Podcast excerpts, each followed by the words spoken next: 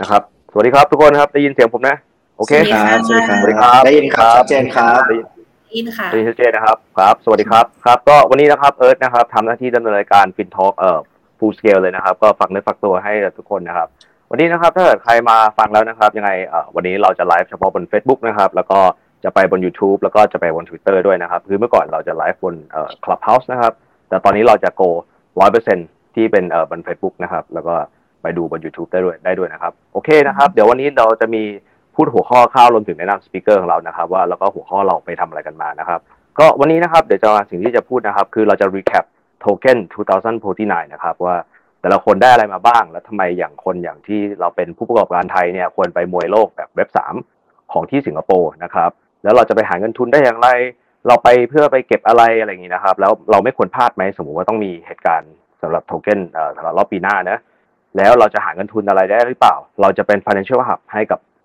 ตัวประเทศ Southeast Asia ฝั่ง Southeast Asia ได้ไหมนะครับ ก็วันนี้เลยเราเลยมีการเชิญสปิเกอร์ทั้ง 4 ท่านมานะครับ เดี๋ยวผมขออนุญาตแนะนำทั้ง 3 ท่านไปเรื่อยๆนะครับ แล้วก็อาจจะให้พูดแนะนำตัวเองสั้นๆสักประมาณเอ่อ30วิหนึ่งนาทีคร่าวๆหน่อยแล้วกันนะครับ เดี๋ยวเริ่มจากทางทางดรอุดมศักดิ์นะครับ รักวงศ์วานนะครับ คุณเอ็มนะครับ คุณเอ็มฝากแนะนำตัวหน่อยครับ สวัสดีครับคุณเอ็มครับสวัสดีครับ เอ็มครับผม ก็เป็นอ่า co-founder โปรเจกต์ที่ชื่อว่า fwx.finance นะฮะ เมื่อก่อนก็เรียกว่า forward นะฮะที่ที่ปิดระดมทุนอ่า5ล้านเหรียญไปเมื่อสิ้นปีที่แล้วนะครับ ก็เราก็เป็นอาจารย์ด้วย เป็นอาจารย์ที่ภาควิชาคณิตศาสตร์มหาลัยเกษตรศาสตร์ครับผมได้ครับผม แล้วก็ทางคุณเอ็มจะมีเขียนเพจเอ่ออะไรนะครับ ติดเล่าเรื่องลงทุนด้วยนะครับ ก็ช่วงนี้ก็ใช่ค่อนข้างดังเลยนะครับ เพราะว่าจะมีการเรียกเอ่อรถทัวร์มาลงนะครับ เดี๋ยวเดี๋ยวยังไงเดี๋ยวเราจะมีแตะแต่บ้างเล็กน้อย นะครับเราเราก็เลยต้องเชิญพี่เอ็มมาเลยนะครับ เพราะว่าเราจะทำยังไงให้เราเป็นคริปโตโบรที่ทำให้รถทัวร์เขามาลงลงแบบถูกวิธีนะลงเรื่องการเงิน แล้วก็ทุกคนมี financial literacy เพิ่มขึ้นไปนะครับท่านต่อไปครับ คุณพิพัฒน์นะครับเอ่อผมอ่านนามสกุลผิดขออภัยนะครับ ไม่ได้ทวนก่อนนะครับ คุณพิพัฒน์วัดนมงสิรินะครับ คุณพัฒน์นะครับ สวัสดีครับคุณพัฒน์ครับเออไม่เป็นไรครับสวัสดีครับ สวัสดีครับ ก็วัฒนมงคลแนะสินำตัวริเลยนะครับ ก็เข้าใจครับยาวไปนิดนึงก็ก็ชื่อพิพัฒน์นะครับ ก็ปัจจุบันเป็น CEO นายแคทดิจิตอลนะครับ ก็เอ่อนายแคทเนี่ยคืออะไรนะ ฟังอาจจะดูเหมือน NFT project หรือเปล่าอ่า ไม่ใช่นะครับ เราเป็น service provider นะครับ ก็คือเรา provide ในเรื่องของ software developer นะครับ ในเรื่องของ marketing agency นะครับ media แล้วเราก็มี legal ในการช่วยให้ลูกค้าทางต่างประเทศนะครับ เข้ามาไทยก็จดทะเบียนบริษัทอะไรต่างๆนะครับ ก็จะเป็นค่อนข้างจะเป็นเรียกว่า one stop service ละกันประมาณนี้ครับผม ได้ครับ ขอบคุณพัฒน์ครับ ครับ ต่อไปนะครับ ท่านต่อไปนะครับ เป็นดรพิชภานะครับ ประทิ ปะวชนิดนะครับขออภัยที่อ่านนามสกุลผิดด้วยนะครับ คุณตองนะครับรบกวนแนะนำตัวนะครับ เมื่อกี้น่าจะมีเวลาทวนก่อนนะครับ สวัสดีครับคุณตองค่ะสวัสดีค่ะอ่าตองนะคะพิชาเพนปฏิปวานิชค่ะ ก็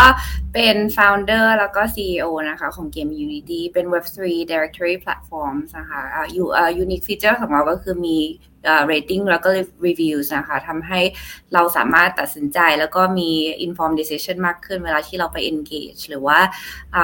อยากจะไป partner กับโปรเจกต์ต่างๆ ค่ะตัวแพลตฟอร์มเนี่ยช่วยให้ Web3 entities เนี่ยได้รับการ discover ได้ง่ายขึ้นในมุมต่างๆ ในโลกนะคะ ก็ยินดีมากๆ แล้วก็เป็นเกียรติมากๆ ค่ะ ที่ได้มาร่วมรายการนี้ค่ะวันนี้ ครับ ขอบคุณคุณตองมากครับ ก็ วันนี้นะครับเราชวนเอ่อ speaker ทั้งสามท่านมานะครับ เพราะว่าอาทิตย์ที่ผ่านมานะครับ เป็นช่วง week of the crypto เลยนะครับสำหรับสำหรับปีเลยนะโดยเฉพาะฝั่งเอเชียครับ เราได้ไปที่สิงคโปร์มานะครับ จะเป็นงาน 2000อ่าโทษครับ token 2049 นะครับ ก็เป็นงานที่รวบรวมมหกรรมการเงินคริปโตเว็บ 3 DeFi NFT Metaverse ทุกสรรพสิ่งที่ทุกคนอยากจะรู้จักในเรื่องของ S Curve นะครับ เราไปเจอกันที่นู่นเลย แล้วก็ side event นะครับผมไม่ได้ไปงานเอ่อตัวตัวใหญ่นะตัวตัวหลักนะครับ แต่ผมเห็นว่ามีงาน side event ประมาณ 400 กว่างานเลยนะครับ ก็เอ่อน่าตื่นตาอย่างยิ่งนะครับ ว่าทำไมมันต้องมีงานเยอะขนาดนี้ แล้วก็อยากจะรู้สำหรับเอ่อสปิเกอร์แต่ละคนเลยนะครับ นอกจากว่ามีการประกอบการของตัวเองแล้วเนี่ยแล้วทำไมเราต้องถึงต้องไปถึงสิงคโปร์นะครับ ก็งั้นผมขอถามก่อนเลยครับ ว่าอันจะอยากมีใครอยากจะลองเล่าไหมครับ ว่าไอ ผื่อความเป็นมาเพราะว่าปีที่ผมไปเนี่ยผมเป็นไปไปเป็นครั้งแรกนะครับ มีใครไปสองสามครั้งแล้วอะครับฝากแนะนำหน่อยว่าไอ้โทเค็น2049เนี่ยเขาเขามีไว้ทำไมแล้วเขามารวบรวมคนเยอะขนาดนี้ทำไมอะไรอย่างเงี้ยครับมีมีใครอยากลองเกริ่นตรงนี้ไหมครับ พัดไหมครับ พัดอาจจะเคยได้ไปมาเห็นบอกว่าปีที่สองใช่ไหมครับอ๋อได้ครับ ก็จริง ๆ ก็มีพี่เอ็มก็ไปปีที่สองเหมือนกันครับ ผม แต่ว่าได้ครับเดี๋ยวผมลองเล่าก่อนก็ได้ครับ ก็จริงๆเนี่ยเราไปเมื่อตั้งแต่ปีที่แล้วเนาะปีที่แล้วก็เป็นปีแรกนะครับ เพราะว่าหลังจากโควิดเนาะแล้วก็ twenty forty-nine เนี่ยเขาว่าเคยจัดกันมาก่อนหน้านั้นแล้ว แต่ด้วยตัวผมเนี่ยก็เพิ่งมาเข้าวงการใช่ไหมครับก็เลยก็เลยมีโอกาสได้ไปที่นี่เป็นงานใหญ่งานแรกนะครับ แล้วก็ค่อนข้างตื่นตาพอไปถึงเนี่ยคือ คือไม่คิดว่าจะเป็นการที่ทำงานตั้งแต่เช้า ยันมืดยันเช้ายันมืดติดกันห้าวัน ครับก็เลยไม่ไม่คิดเลยเพราะว่าไปอีเวนต์อื่นๆที่ผ่านก่อนหน้านั้นเนี่ยก็ไม่ได้หนักขนาดนั้นนะแต่ที่ว่าไปแล้วเราได้เห็นเนี่ยคือ side event เยอะมากใช่ไหมครับแล้วก็ในตัวงานหลักเองเนี่ยก็มีคนเยอะมากเหมือนกันนะครับหลังจากเหมือนเหมือนหลังจากโควิด เมื่อปีที่แล้วแล้วกันผมเล่าของปีที่แล้วก่อนก็ทำให้คนเนี่ยครับเหมือนเหมือนเพิ่งออกจากโลกใช่ไหมครับออนไลน์นะครับก็ไปรวมตัวกันในที่ที่นี้นะครับพอไปรวมตัวกันเนี่ยผมก็ได้เห็นอย่างหนึ่งว่าเฮ้ยทั้ง investor นะครับ project นะครับสตาร์ทอัพ นะครับ NFT Metaverse อะไรทุกอย่างที่อย่างที่บอกครับ Web3 เนี่ยไปอยู่ที่นั่นหมดเลย ก็ทำให้เราตื่นเต้นว่าว้าวงานนี้เป็นงานที่แบบดีมากๆนะแล้วพอตื่นตาจากในงาน conference ไม่พอเนี่ยมีเนื่องจากว่าเชิญ speaker มาเป็น speaker ระดับโลกนะครับโปรเจกต์ดังๆ มาพูดหมดเลยนะครับเราก็ไปเจอ side event ก็ได้เห็นนะครับเรื่องของ networking ไม่ว่าจะเป็นคนที่ทำโปรเจกต์จริง ๆ นะครับ ไม่ว่าจะเป็น CoinMarketCap ไม่ว่าจะเป็น investor ไม่ว่าจะเป็น VC ไปรวมอยู่ใน side event เหล่านี้หมดเลยนะครับในบางอันเนี่ยก็จะเป็น side event ที่เป็นแบบ Public นะครับบางอันก็จะเป็นแบบ Private Public ก็คือเราแค่ลงทะเบียนไปแล้วก็ไปที่งานได้เลยนะครับอ่าแล้วก็อีกแบบหนึ่งคือ private ก็ต้องเป็น invitation only นะครับ อย่างเช่นเป็นอย่างสมมุติว่าเราเป็นคนที่สร้าง volume ได้เยอะมากใน exchange exchange หนึ่งนะครับ exchange นั้นเนี่ยเขาจะเชิญเรานะครับ invitation เป็นพิเศษเพื่อไปในงาน งานนั้นนะครับ แต่ว่าในปีที่แล้วเนี่ยเนี่ยนายแคปเพิ่งก่อตั้งใหม่ๆนะครับ เราก็ไปในรูปแบบของยังไม่มีเพื่อนยังไม่มี connection ยังไม่มีอะไรนะครับ ก็คือไปแบบ day one หาเองใหม่หมดเลยนะครับ ซึ่งอันนี้ก็เป็นงานแรกนะครับ พอมาปีนี้เนี่ยก็จะเป็นอีกแบบหนึ่งละ ปีนี้เนี่ยเป็นปีที่เราเข้าไปโดยมีเป้าหมายชัดเจนมากขึ้นนะครับ แล้วก็มีรู้ว่าเราต้องไปหาใคร รู้ว่าเราไปหาเพื่อนเก่านะครับ สมมติว่าปีหนึ่งเนี่ยเจอเพื่อนเมื่อปีที่แล้วที่งานโทเค็นใช่ไหมครับ ปีนี้ก็ไปเจออ้าวเจอไม่ได้เจอกันนานแล้วอะไรเงี้ยก็เป็นเหมือน anniversary ครบหนึ่งปีของการเจอเพื่อนๆนะครับ ที่ไม่ได้เจอกันปีที่แล้วนะครับก็สนุกดีครับ แล้วก็ได้ได้แชร์ความรู้ได้แชร์ networking ต่างๆ แล้วก็เอ่ออย่างปีที่แล้วเองเราก็กลับหลังจากกลับมาโทเค็นเนี่ยเราก็ได้นัดคนเยอะแยะเลย meeting ต่อ แล้วก็ได้เกิด collaboration แล้วก็เกิด partner มากมายหลังจากปีที่แล้วนะครับ แล้วก็ปีนี้ก็คาดหวังเช่นเดียวกันว่าเออจะได้ผลตอบรับกลับมาในเชิงของ partnership อะไรต่างๆเนี่ย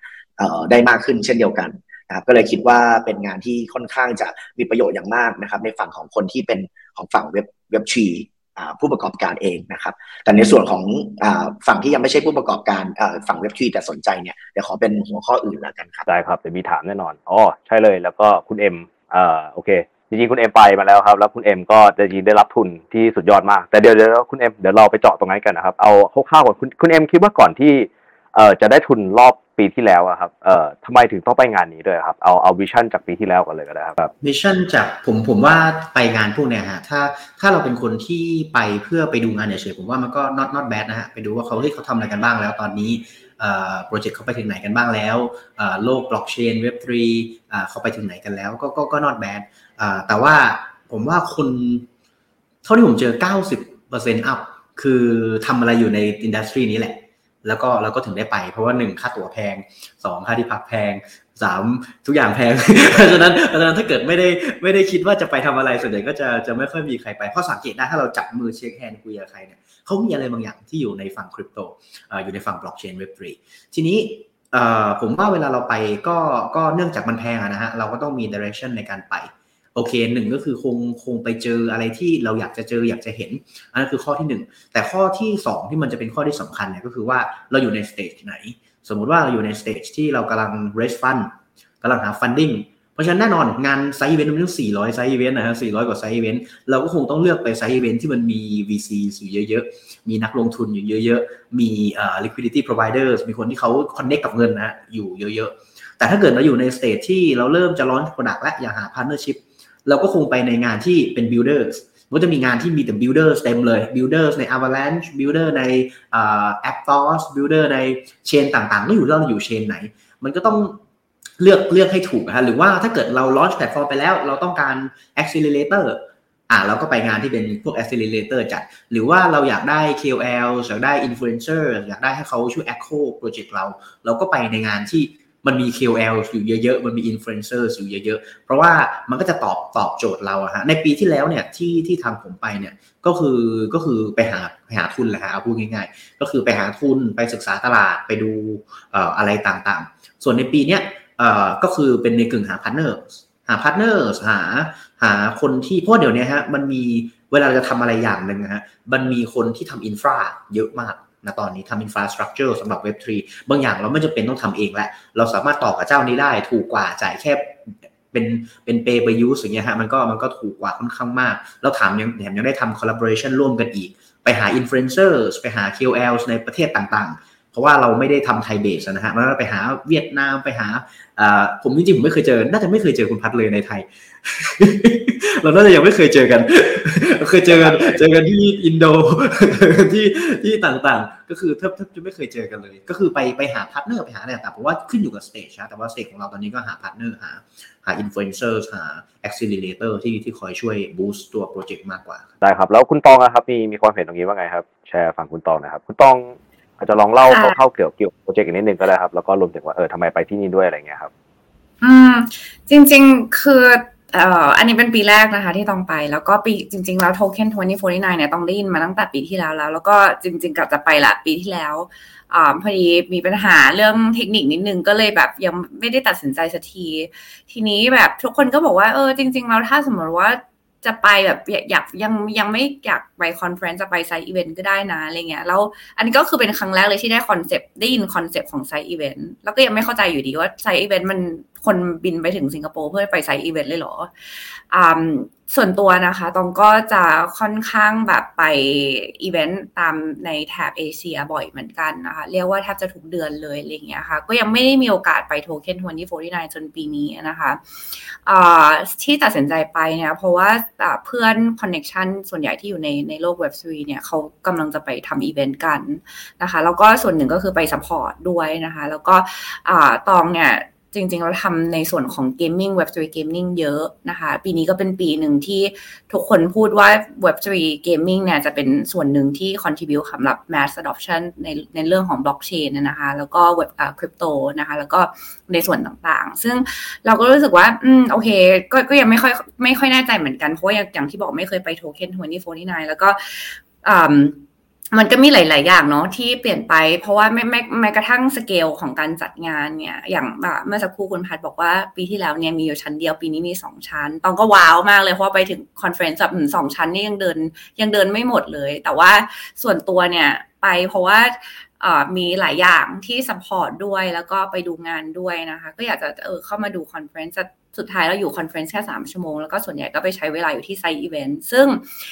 side event ก็คืออย่างอย่างที่คุณเนมบอกอะค่ะว่ามันมีหลายธีมมาก แล้วมันเหมาะกับ cater ได้เลยว่า you อยากจะได้อะไร อยากจะอยู่ในส่วน sector ไหน agenda คืออะไร เพราะแม้กระทั่ง VC ก็ยังมี VC Networking Event นะคะแล้วก็ได้เยอะมากในเชิงที่ว่าท็อปิก นะคะ hot topic คืออะไร next development next trend คืออะไร ต้องว่าอันนี้สำคัญมากเลย เพราะว่าทุกคนเนี่ยบินมาจากทุกฝั่งในโลกนะคะ จากฝั่งตะวันตกก็มาเยอะนะคะ แล้วก็มาคุยกันว่า next trend คืออะไร สิ่งที่ต้องชอบมากๆ ก็คือว่า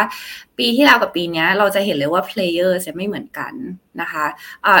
อาจจะพูดพูดใน overall เนาะเพราะไม่ได้ไม่ได้ witness ปีที่แล้ว แต่ว่าก็รู้สึกว่าอย่างอย่างโปรเจกต์ที่อยู่ๆก็มา shine ในช่วงเวลา 6 เดือนที่ผ่านมาเนี่ยเขาก็มาปีนี้นะะคะ แล้วก็ การที่เราได้มีโอกาสได้คุยกับ founders เนี่ยตองว่ามัน sentiment แตกต่างกันเนาะจากการที่เราไปติดตามเขาทาง Twitter แล้วได้มาคุยจริง ๆ คนหนึ่งที่ตองแบบประทับใจมากก็คือ Luca ของ Pudgy Penguin เพราะว่าเออส่วนตัวค่ะ รู้สึกว่า Pudgy Penguin เนี่ยได้รับข่าวสารมาจากทางพี่นัท GM Club มาเยอะ แล้วก็ยังไม่ได้ยังไม่ได้เข้าไปดูอะไรจริงจังยังไม่ได้เป็น holder แต่พอได้เจอตัวจริงก็แบบโอ้ไม่เข้าใจเลยอะว่านี่คือแบบอืมเป็น community ที่น่าน่าน่าจับตาจริงๆนะคะแล้วก็โอกาสในการได้ติดต่อกับคนคนอื่น ซึ่งคนอื่นในโลกคริปโต ซึ่งเวลาที่เรา on call หรือว่าติดต่อทาง Twitter มันก็ไม่เหมือนกับการคุยกันทาง Face to Face นะคะตองว่าเวลาที่เราจะ build connection กับใครอย่างเงี้ยการที่ได้คุยกันแล้วก็ได้บอลโอเวอร์กิจกรรมต่างๆนะคะแบบว่าวิ่งแปะมือกันทุกแบบสามชั่วโมงเนี่ยตองว่ามันมันเป็นอีกอีกอีกการการแบบเขาเรียกว่าอะไรอะ build connection ในอีก layer หนึ่งเหมือนกันอ่า ตองไปไม่ได้มองถึงในเรื่องของ funding อะค่ะ แต่ว่าก็ไปดูเรื่องงานแล้วก็เขาเรียกว่าอะไรอะ strengthen connection มากกว่าสิ่งที่เรามีนะคะ ก็ก็ได้ exposure เยอะเหมือนกัน แล้วก็ที่ประทับใจสุดๆเลยก็คือการที่เรากลับมาจากสิงคโปร์แล้วมันเป็นการประสานต่อ connection เลยเพราะทุกคนแบบยิงมาเลยคาล endar catch up call แล้วมันแบบคืออาทิตย์ที่แล้วยุ่งอาทิตย์นี้ยิ่งกว่า เพราะว่าเหมือนทุกคนต้องแบบ refresh memory ว่าเจอใครบ้างวะแล้วต้องทำอะไรต้อง plan strategic partners ยังไงอะไรเงี้ยค่ะ ก็ก็แบบเปิดเปิดตามาก ๆ เปิดเขาเลยนะ eye opening แล้วก็แบบตื่นเต้นแล้วก็สนุกนะคะ สนุกจริง ๆ แต่เหนื่อย แล้วก็แพงจริงค่ะ ครับ จริงๆพูดถึงทั้ง เขาเรียกไงบุคลากรอันทรงคุณค่าที่เราเจอที่คริปโตเนี่ยเดี๋ยวเดี๋ยวให้ทั้งสองท่านได้แชร์เหมือนกันนะว่าเราประทับใจเจอสองสองคนสามคนใครมากที่สุดนะครับ แต่แต่ผมพูดเหมือนกันเลย ผมก็ไปมาเนี่ยก็แลก contact ผมว่าเกินสองร้อยคนนะครับ ก็มันมีทั้งแบบคุยกันแบบยี่สิบวิแลก contact กันในเอ่อทั้งในแบบในบาร์หรือแบบในอีเวนท์ที่แบบเอ่อเจอกันได้แวบเดียวแล้วเอ่อแต่ละคนต้องรีบวิ่งแตะมือนะ รวมถึงแบบเออมีมีบางคนก็ผมโชคโชคดีก็ได้คุยกันแบบยี่สิบนาทีครึ่งชั่วโมงก็มีนะครับได้ได้แลกเปลี่ยนความรู้เยอะเลยครับ ผมก็ไปในนาม media นะแบบไอเอาเอาคนที่อยากมาลงแบบเนี้ยมาโดนสัมภาษณ์อะไรเงี้ยครับเพราะผมก็กะจะแปลให้เขาเหมือนกัน ครับ ก็ก็ถือว่าเป็นอะไรตื่นตาตื่นใจอย่างยิ่งครับกลับกลับมาที่ทางคุณเอ็มหน่อยกันครับ คุณเอ็มครับคุณเอ็มเอ่อโอเคเมื่อกี้คุณเอ็มเล่า FWX อีกนิดหนึ่งครับ ว่ามันคืออะไรแบบลงลึกหน่อยเลย แล้วก็ปีที่แล้วได้ทุนมาอย่างไงครับ เห็นบอกว่าไปปิด Kyber Ventures ได้เออกี่ ล้านเหรียญนะครับ โอ้อันนี้เป็นสุดยอดมากๆครับ เป็นอะไรที่อยากให้เราให้แบบเอาลึกๆหน่อยเลยครับ ว่าเอ้ยจะมีสตาร์ทอัพคริปโตหรือยังไม่ใช่สตาร์ทอัพคริปโตทีเดียวเนี่ยเขาอยากไปดับทุนแบบเนี้ยเขาอยากไปพิชให้ได้แบบเนี้ยทำยังไงบ้างครับโปรเซสเท่าที่แชร์ได้ครับฝากน่อยครับคุณเนียก็คือเริ่มเริ่มก่อนนะฮะเมื่อก่อนมันถูกเรียกว่า forward นะครับ forward forward เอ่อ forward market แต่ว่าคำว่า forward มันค่อนข้างเขาเรียกอะไรฮะค่อนข้างเอ่อ ทำ SEO ยากหมายถึงว่ามันมันมันติดมันติดยากแล้วก็เลยเปลี่ยนเป็น FWX นะฮะทีนี้อาจจะได้ยินชื่อโปรเจกต์มัน around มาสักพักแล้ว เพราะว่าช่วงแรกอะฮะเราไม่ได้มี funding เพราะว่าตอนที่เรา raise ในในช่วงแรกอะฮะเราเราพยายาม raise กับกับ VC กับคนที่เป็นสถาบันมากกว่านะฮะเพราะว่าเพราะว่าเวลาได้สถาบันมาแล้วเนี่ยมันมัน ref ต่อค่อนข้างค่อนข้างง่ายกว่า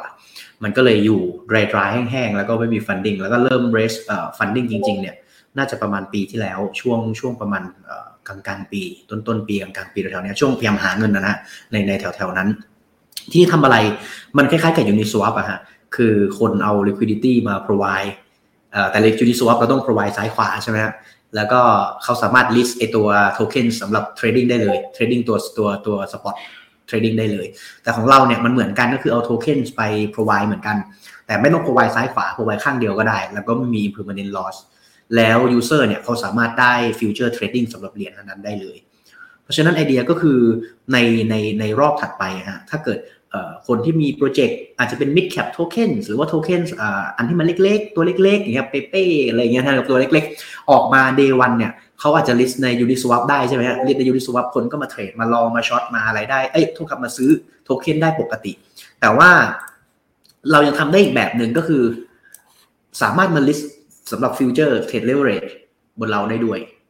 เพราะฉะนั้นนึกภาพว่า day one เหรียญที่มันร้อนออกมาฮะ มัน list บน Uniswap หรือ list บน Pancake Swap แล้วมัน list สำหรับ future ได้เลยตั้งแต่ day one โดยการแค่ provide liquidity เนี่ย แล้ว permissionless ใคร list อะไรก็ได้ ตลาดมันก็จะ มีมีมี productivity ตาม leverage ที่มันเกิดขึ้นนะฮะ ทีนี้ไอเดียเนี้ยมันเกิดมาสักพักแล้วแหละ เพราะว่าตัวผมเองเนี่ยผมผมทำด้าน derivative pricing hedging นะฮะ ผมจบด้านด้าน financial mathematics financial engineering พวกเนี้ยฮะ ก็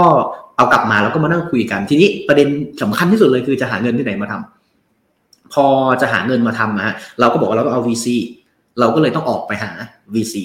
ซึ่ง VC ในในฝั่งคริปโตฮะคือมันก็ในไทยมันก็ไม่ได้มีมากเอาแต่ความเป็นจริง คือเรานับนับหัวได้เลยที่ที่จะช่วยหลอกไปข้างนอกได้ ก็เลยไปงานงานเนี่ยฮะโทเค็น2049 ปีที่แล้วฮะจริง ๆ ปีที่แล้วค่อนข้างชอบปีที่แล้วครับ คุณเอ็มได้หนึ่งเออคุณเอ็มได้ทุนจากเออสถาบันการเงินไทยก่อน หรือว่าไคเบอร์ก่อนนะเพื่อเออได้ได้พอๆกันนะได้พอๆหมายถึงว่าเป็นช่วงที่คอนเน็กพอๆกัน แต่ว่าสถาสถาบันของไทยเนี่ยปิดยากไปายถึงว่าเพราะเขามีเรื่อง legal diligence ก็มีเรื่อง financial diligence ก็มี process ค่อนข้างมากกว่าจะกว่าจะปิดปิดแล้วเงินจะเข้าเนี่ยโอ้โหอีกหกเดือน กว่าจะได้เงินมาจริงๆ เพราะนั้นมันใช้เวลาใช้เวลาค่อนข้างยาวนานมากครับแต่เราเนี่ยทำทำทำมาเรื่อยๆ แต่ว่ามันเงินมันยังไม่ได้วิ่งเข้ามาเงินเข้ามาจริงๆน่าจะสิ้นปีที่แล้วประมาณปลายปีปลายปลายปีที่แล้วเลยเอ่อทีนี้เอ่อตอนนั้นเราไปถึงไปเจอคือคือความความตลกคือ ปีที่แล้วอะฮะมันเป็นเกิดหลังจาก Luna Terra ถ้าผมจำไม่ผิด Luna Terra มันน่าจะเดือนประมาณกลางๆปี แล้วโทเค็นเนี่ยมันสิ้นปี ตอนนั้นอะเป็นช่วงที่ใครๆก็โอ้โห เรื่องคริปโตนึกออกไหมใครๆก็ถอยออก แล้วคนที่ทำโปรเจกต์อะคนที่ทำโปรเจกต์แบบที่แบบเพิ่งมีไอเดียเขาถอยออกหมดเลย เพราะถ้าเราไปในโทเค็นปีที่แล้วอะเราจะเจอแต่คนที่เขามีโปรเจกต์อยู่แล้ว คือ running up and running อยู่แล้ว หรือไม่ก็เป็น VC ที่แบบ ต้องมายังไงเขาก็ออกจากตลาดนี้ไม่ได้ อยู่แล้วเพราะคนมันจะน้อย แต่ว่าจะเป็นคนที่อยู่ในสเปซแบบต้องอยู่ในสเปซแหละเพราะว่าเป็นคนเป็นเป็นช่วงปีที่มันไม่ค่อยน่า ไม่ค่อยน่าที่จะอยู่ในสเปซเท่าไหร่ แล้วเราก็พอแล้วผมจำได้ผมไปต่อแถว ถ้าถ้าถ้าใครไปปีนี้จะจำได้ทางเข้ามันจะมีตัวเดินเข้าไปปุ๊บซ้ายมือที่จะเป็นฮอใหญ่ฮะมันจะมีทางที่เขาแจกกาแฟอยู่ ปีนี้ก็ยังแจกแต่เป็นบูธคนอื่น ปีนั้นเนี่ยเป็นของวันอินผมจำได้ซ้ายแจกวันอินขวาแจกทรอน แต่ไอทรอนเนี่ยไม่มีคนต่อ แต่แจกกาแฟเหมือนกันแต่ไม่มีคนต่อผมไม่รู้ทำไม ผมก็อาศัยหลักการว่าคนแถวยาวเนี่ย มันต้องอร่อย อ่า ผมก็ต่อแถวยาวเอาตามหลักการใช่ไหมเหมือนเราดูร้านอาหารอะคนเยอะแปลว่าอร่อย ผมก็ต่ออันแถวยาวแถวยาวมากยาวยาวยาวแบบ ประมาณสักสิบกว่าคนได้ ผมก็ต่อแถวปุ๊บก็ต่อต่อไปก็มีคนข้างหน้าอ่าเขาชื่อโบยอนเป็นคนเกาหลี ก็หันมาก็คุยก็ได้คุยกันแบบเออเฮ้ย you แบบอะไรยังไง แต่ไม่ได้คุยเรื่องไม่ได้คุยเรื่องโปรเจกต์นะฮะคุยว่าเฮ้ยเออคนเยอะเนาะ เออกาแฟมันคิวยาวนานดีเหลือเกินอะไรอย่างคุยเรื่องอะไรเรื่อยเปื่อยสักพักนึงเขาก็เริ่มถามเออ you ทำอะไรเอาทำอันนี้เล่าให้ฟังปุ๊บปุ๊บปุ๊บปุ๊บน่าจะประมาณสักสามสามนาทีห้านาที ผมก็ถามว่าเฮ้ยแล้วอยู่ทำอะไรล่ะเอาเขามาจากเวนเจอร์เวนเจอร์ก็คือมาจากอ่า Kyber Venturesอ่า Kyber เนี่ยฮะถ้าถ้าใครไม่รู้จักจะเป็น swap ตัวแรกๆเลย เป็นใครเออเป็น swap ที่ Vitalik เป็นเป็น advisor ให้ให้กับให้กับ swap ตัวนี้เพราะฉะนั้นเขา OG เป็นเป็นรุ่นแบบรุ่นเดอะรุ่นเดอะมากๆ ก็ก็ได้เวนเจอร์จากเขาแล้วก็คุยกัน ก็เขาขายของเขาแหละครับพวกนี้พอรู้ว่าเขาเป็น VC เราก็ต้องขายของแล้วเพราะเรามาหามาหามาหาทุนใช่ไหมครับพอหลังจากนั้นก็ได้กาแฟได้กาแฟแล้วก็แยกย้ายกัน พอหลังจากนั้นมาสักชั่วโมงหนึ่งสองชั่วโมงเขาก็ทักมา แล้วก็บอกว่าเออทีมเขาอยู่พอดีอีกสองสามคน เออ เดี๋ยวเรานั่งคุยกันต่อไหมผมก็บอกได้แล้วก็เดินไปก็เขาก็เอาทีมเข้ามาอีกมันสองคนเป็นสามคน แล้วทางผมก็เอาไปไม่มีอะไรเลยครับมี iPad ไปหา iPad มาเล็กๆอันหนึ่ง แล้วก็แล้วก็นั่งพินกันตรงตรงหน้างานตรงหน้าฮอนั่นนะฮะก็อยู่ตรงตรงหน้าตรงนั้น นั่งพินกันสักพัก แล้วก็ถามไปถามมาเขาเอาเทคนิคเข้ามา แล้วหลังจากนั้นก็มาคุยกับโฟลเดอร์เขาอีกครั้งหนึ่งโฟลเดอร์เขาก็คือคุณชื่อชื่อลอยเป็นเป็นเป็นโฟลเดอร์ของไคเบอร์แล้วก็มาคุยออนไลน์ประมาณสักสองรอบ แล้วหลังจากนั้นก็ปิดปิดปิดอินเวสท์เมนต์กับกับเขาได้อ่าก็ก็ถือว่าถือว่าเป็นโชค ว่าเป็นโชค ที่ว่าต่อต่อแถว ถือว่าวันอินให้โชคนินให้โชคแล้วว่าอ๋อแล้วผมรู้แล้วว่าทำไมมันถึงให้ให้คนถึงต่อแถวเยอะ เพราะเวลารับกาแฟเสร็จนะฮะเขาจะให้จับฉลากไอเหรียญวันอิน จับฉลากว่าจะได้กี่เหรียญผมได้มาสิบสองสิบสอง US เออถือว่าได้โชคแล้วได้โชคสองต่อพอแล้วแล้วก็โหลดโหลดกระเป๋าเขาอะฮะแล้วก็ได้กาแฟแล้วก็ได้สิบสอง US ครับก็ประมาณประมาณนั้นฮะ ถือว่าเป็นเป็นเป็นโชคผมว่า ผมว่าโชคมันเข้ามาเรื่อยๆนะเพราะไปเราก็เจอผมก็เจอ VC เยอะมากเจอแบบโอ้สารพัด VC ปีที่แล้วเอ่อแต่ว่ามันขึ้นอยู่กับว่าเอ่อเราจะ prepare ตัวเราเองยังไงฮะให้ให้คุยกับเขาแล้วเขาแบบเออเขาอยากคุยต่อเขาสนใจเพราะผมเชื่อว่า VC ฮะเขามางานเขาเจอโปรเจกต์เป็นร้อยเกินร้อยแน่นอนทำยังไงให้เขาจะใช้เวลาอีกสองชั่วโมงถัดไปฮะ ชวนเราเราไปนั่งคุยต่อเราให้เราให้เราคุยในงานนั้นเลย ให้เราพินช์งานเขาได้ อืมครับตื่นตื่นตาตื่นใจครับ แต่ว่าผมพูดก่อนเลยครับ one inch เนี่ยครับในสามคนเนี้ยครับ ไม่ไม่ one inch นะครับของเรา six ชิ้นเอ่อ ten inch นะครับหยอกนะครับหยอกครับเราเราได้รับเหรียญหลายหลายหลายเหรียญครับหลายหลายเหรียญนะครับ โอเคนะครับหยอกนะครับ โอเคครับ ก็กลับมาที่คุณพัทแล้วกันนะครับ คุณพัทครับ อ่า คุณพัทอาจจะ ในฐานะนักแคดดิจิตอลครับเล่าเล่าเพิ่มลึกอีกนิดหนึ่งแล้วก็การที่เราไปที่เนี่ยเราไปหวังทุนแบบไหนหรือเปล่า หรือว่าเราไปอยากไปทำ service อะไรที่เป็นรูปแบบในคอนดิจิตอลเป็นถ้าผมเข้าใจไม่ผิดคือเป็นบล็อกเชน solution one stop service ให้กับทั้งโลกคริปโตนะก็เออแล้วก็อาจจะเล่าประสบการณ์ที่ผ่านมาเออเนี่ยก่อนก่อนที่จะไปโทเก้นแล้วก็กลับมาที่นี่ถึงสามารถมาลุยที่นี่ได้ปิดงานได้ง่ายขึ้นอะไรเงี้ยครับเล่าทั้งปีที่แล้วและปีนี้ด้วยก็ได้ครับ อ๋อได้ครับ จริงๆ ก็จริงๆ ต้องบอกว่าก่อนก่อนก่อนเกิด9CAT เนาะจริงๆ เราทำโปรเจกต์อยู่โปรเจกต์หนึ่งก่อนละกันนะครับเป็นโปรเจกต์ที่เป็นโปรเจกต์เกมนะครับเราได้โปรเจกต์นั้นเราก็ขายเอ่อ NFT หมดอย่างค่อนข้างเร็วนะครับเราขายหมื่นห้าพันชิ้นหมดภายในสองวันนะครับหลังจากนั้นเนี่ยหลังจากเราเราทำเกมตัวนั้นมาแล้วเนี่ยมันก็มีทำให้เอ่อกลุ่มเขาเรียกว่ามีกลุ่มคนนะครับที่เขารู้ insight แล้วกันนะครับเขาก็มาติดต่อนะผู้ประกอบการหลายท่านที่อยากทำโปรเจกต์นะก็มาถามว่าที่ you ทำยังไง เอ่อทำยังไงให้ขายอย่างนั้นได้นู่นนี่นั่นอะไรอย่างเงี้ยใช่ไหมครับก็เราก็เลยมองว่าเฮ้ยอันนี้ก็เป็นโอกาสหนึ่งที่มองว่าเฮ้ยเนี่ยเราก็สามารถตั้งบริษัทขึ้นมาเนี่ยเป็น advisory ได้เลย เพื่อที่จะสนับสนุนนะครับให้กับผู้ประกอบการนะครับที่เขาต้องการที่จะเข้ามาสู่โลกเว็บทรีเนี่ยแต่ว่าเขาไม่มีโน้ตฮาวนะครับแล้วก็ไม่มี connection นะครับเราก็เลยตั้งบริษัท9CAT ขึ้นมานะครับเพื่อตอบโจทย์นะครับให้กับลูกค้าที่เขาต้องการที่จะหนึ่งพัฒนาโปรเจกต์นะครับสองต้องการที่จะทำการตลาด หรือว่าช่วยดีไซน์ tokenomic ต่างๆนะครับอันนี้ก็เป็นที่มาการตั้ง9CAT แล้ว9CAT เนี่ยเราก็เริ่มต้นมาเนี่ยก็มีโปรเจกต์หลายโปรเจกต์นะครับก็มีทำให้ PRX Cannabitia มีหลายโปรเจกต์ที่เราที่เราช่วย dev นะครับอันนี้บอกได้ครับเพราะว่าเพราะว่าโปรเจกต์เหล่านี้ปัจจุบัน pause แล้วนะอันนี้เราก็ช่วยเขานะครับเราเข้าใจครับว่าทำไมถึงไม่ไปต่อว่าตลาดมันค่อนข้างจะแย่นะครับก็เลยทำให้เราก็เลยเลย pause โปรเจกต์ลูกค้าเขา pause แต่ก็ไม่เป็นไรครับ ก็เลยเราก็มีโปรเจกต์ครับหลายๆโปรเจกต์ก็มีหลายในต่างประเทศครับ อินเดีย นะครับ แล้วก็มาเลนะครับ แล้วก็มีเวียดนามครับ แล้วก็มีหลายโปรเจกต์ที่ที่มาจ้างเราหลังบ้านนะครับ ที่ที่บอกไม่ได้อีกนะครับ แล้วก็เรื่องของการตลาดต่างๆนะครับ ก็ทั้งเรื่องของฝั่ง dev แล้วก็ฝั่งการตลาด แล้วก็มีช่วยบางบริษัทนะครับ ในการวางโครงสร้าง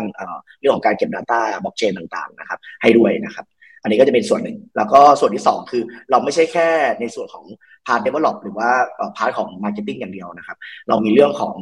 ช่วยในการเรื่องของอ้าวสวัสดีครับคุณฝ้ายสวัสดีครับ ก็มี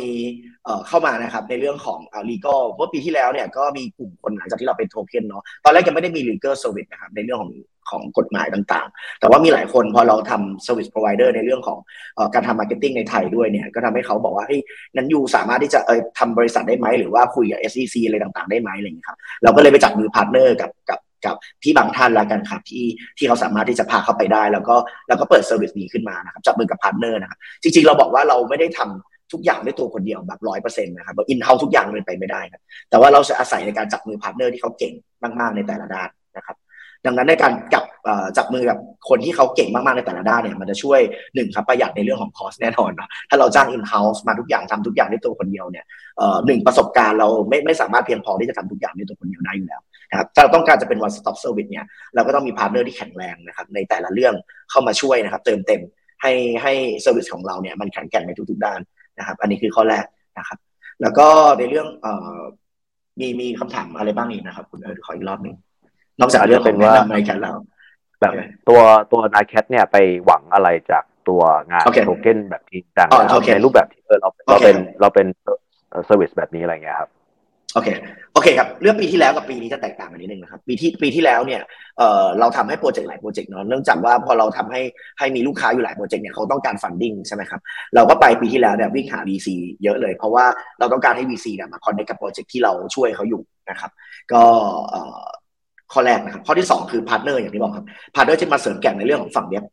ฝั่ง marketing นะครับ KOL Media นะครับทุกอย่างเลยเพื่อให้ service ของเราอย่างที่บอกครับแข็งแกร่ง ecosystem เราแข็งแกร่งมากขึ้น นะครับเพื่อต้องการหนึ่งเวลาลูกค้าเข้ามาเนี่ยครับลูกค้ามองว่าเอ้ยจบที่9CAT เจ้าเดียวเนี่ยจบเลยนะครับเขาไม่ต้องไปหาใครแล้วพอทุกอย่างจบอยู่ที่นี่แล้วอะไรประมาณนี้อันนี้คือคือสิ่งที่เราวางโครงสร้างให้เป็นแบบนั้นนะครับแล้ว vision ของเราในอนาคตเนี่ยเราต้องการที่สุดท้ายเราต้องการที่จะช่วย ecosystem ไทยอย่างจะบิวนะครับให้ VC ของเอ่อเหมือนว่าสตาร์ทอัพไทยเนี่ยครับเข้าสู่ global ด้วยนะครับ that's why เราถึงพยายามไปทุกอีเวนต์เลยในในในเอเชียหรือหมดเลยนะครับเพื่อที่จะหา connection ต่างๆ ถึงเวลาจริงเนี่ยเรามีเพื่อนหรือมี partner หรือมี ลูกค้าที่เขาต้องการที่จะไปในต่างประเทศเนี่ยครับเราก็สามารถที่จะช่วยเขาได้ connect the dot ให้กับให้กับเขาได้นะครับนี่คือจุดเป้าหมายเพราะว่าจริงๆต้องบอกว่าก่อนก่อนเริ่มต้นนายแคทหรือว่าเริ่มต้นเข้า Web3เนี่ยเอ่อต้องบอกว่าฐานฐานของผมเองเนี่ยครอบครัวจะค่อนข้างเอ่อฐานะกลางล่างลงมาครับไม่ไม่ได้มีตังค์เราต้องทำงานไปด้วยเรียนไปด้วยตั้งแต่เด็กนะครับดังนั้นเนี่ยผมมีโอกาสเข้ามาได้เพราะว่าคริปโตเคอเรนซีมีโอกาสได้เพราะเว็บสามดังนั้นผมเลยมองว่าเฮ้ยในการที่เด็กทั่วไปหรือคนปกติครับสามารถแอสเซทถึงแหล่งเงินทุนได้ ง่ายดายกว่าด้วยกว่าปกติครับ คือก็ต้องเป็นโลก Web3แล้วก็คริปโตนะครับ ผมเลยมองว่าพอพอคนที่ต้องการหาโอกาสนะครับเอ่ออยู่ใช่ไหมครับ คนต้องการหาโอกาสวิ่งหาโอกาส แต่ไม่มีโอกาสให้คนเอาเงินมามอบให้เราได้ง่ายๆ เพราะว่าอย่างที่พี่คุณเอ็มบอกถ้าไปสถาบัน 6 เดือนนะครับเราต้องมีหโปรเจกต์ที่ต้อง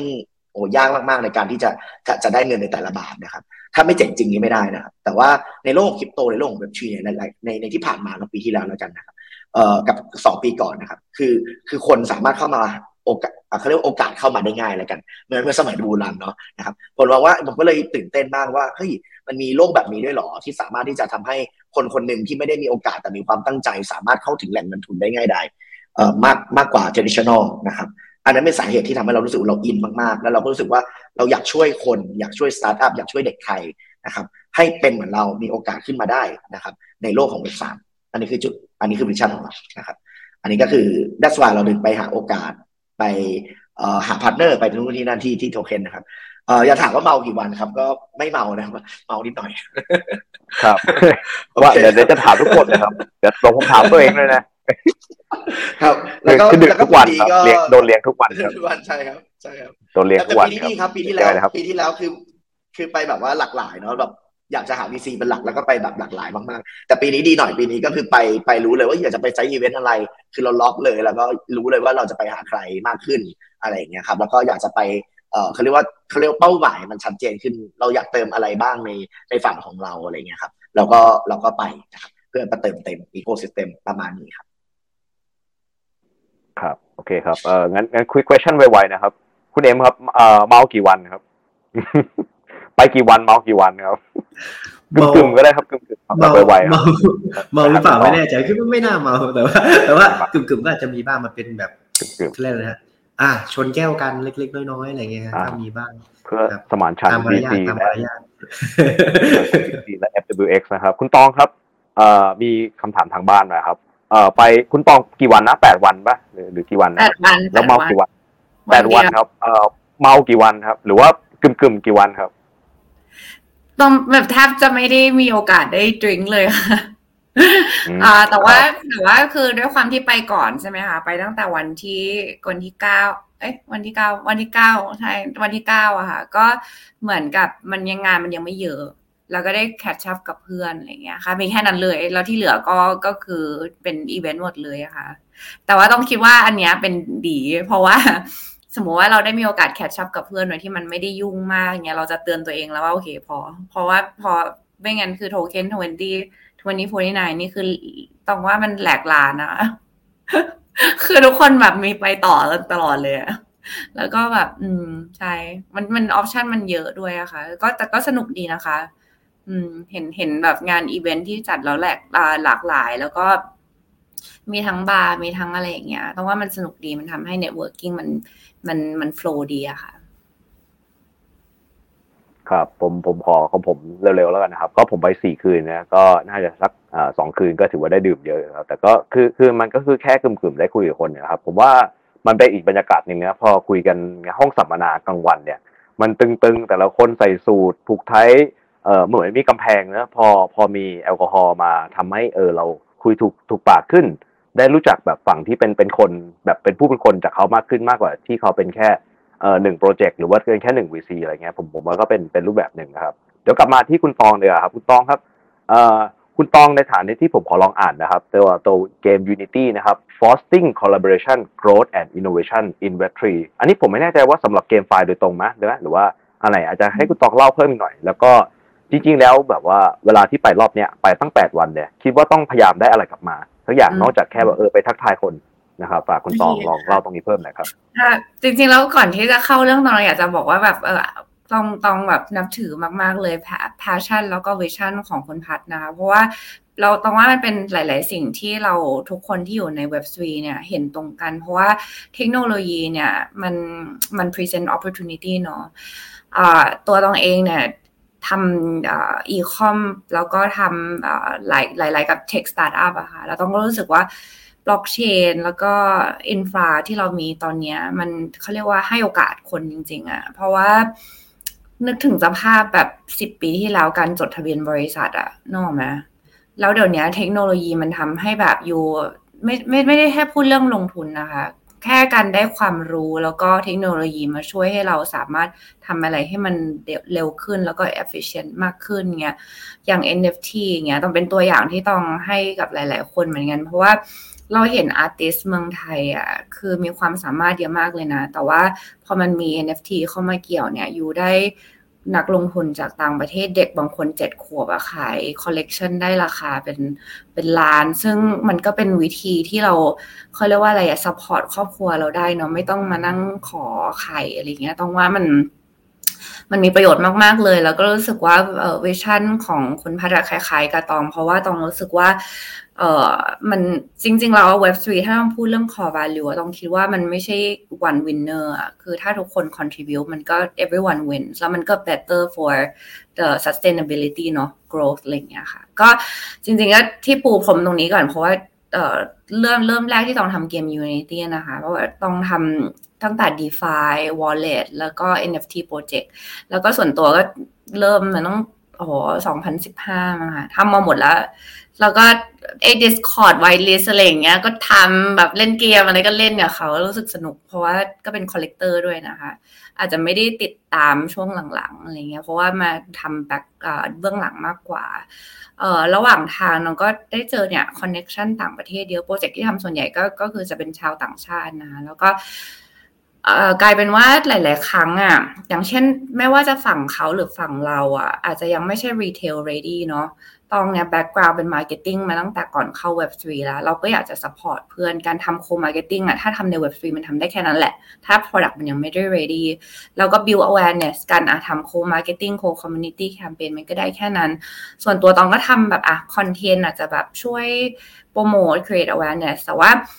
ลึกๆแล้วตองก็อยากจะ bridge connection เหมือนกัน แล้วก็หลาย ๆ ครั้งก็จะเป็นคำถามประมาณว่า เฮ้ย you รู้จักใครปะที่เวียดนามอะไรเงี้ยอยาก enter เวียดนาม หรือว่าอยากได้ developer จากประเทศนี้อะไรเงี้ยเราก็ดันรู้จักเขาไปหมดเลยแบบเออทำไงดีอะไรเงี้ยก็ก็แนะนำแล้ว you ก็ไปคุยกันเองอะไรเงี้ยค่ะ ส่วนตัวตอนที่เริ่มเกม Unity ก็ประมาณนี้แหละค่ะทำ database แล้วก็มาแชร์ก็เริ่มจากเกมค่ะ เพราะว่าโปรเจกต์หลัง ๆ ที่ทำก็จะเป็นเกมไฟล์ทั้งหมดนะคะ ทีนี้ทำไปทำมามันก็โกรเร็วมากเลยอตอนนี้ประมาณ 2,000 กว่าโปรเจกต์ที่ลิสต์นะคะ แล้วก็ส่วนใหญ่ก็ยังเป็นเกมอยู่ แต่เราก็โกรไปทาง NFT DeFi แม้กระทั่ง VC หรือว่า eSports team อะไรเงี้ยค่ะเราก็เรียกว่าเป็น Web3 Directory เลยนะคะ แล้วก็เอามาแชร์กันว่า you แบบอยากได้ category ไหน filter location ซิว่าอยากไปตลาดเม็กซิโกหรืออะไรแบบนี้ค่ะ ตองก็คิดว่า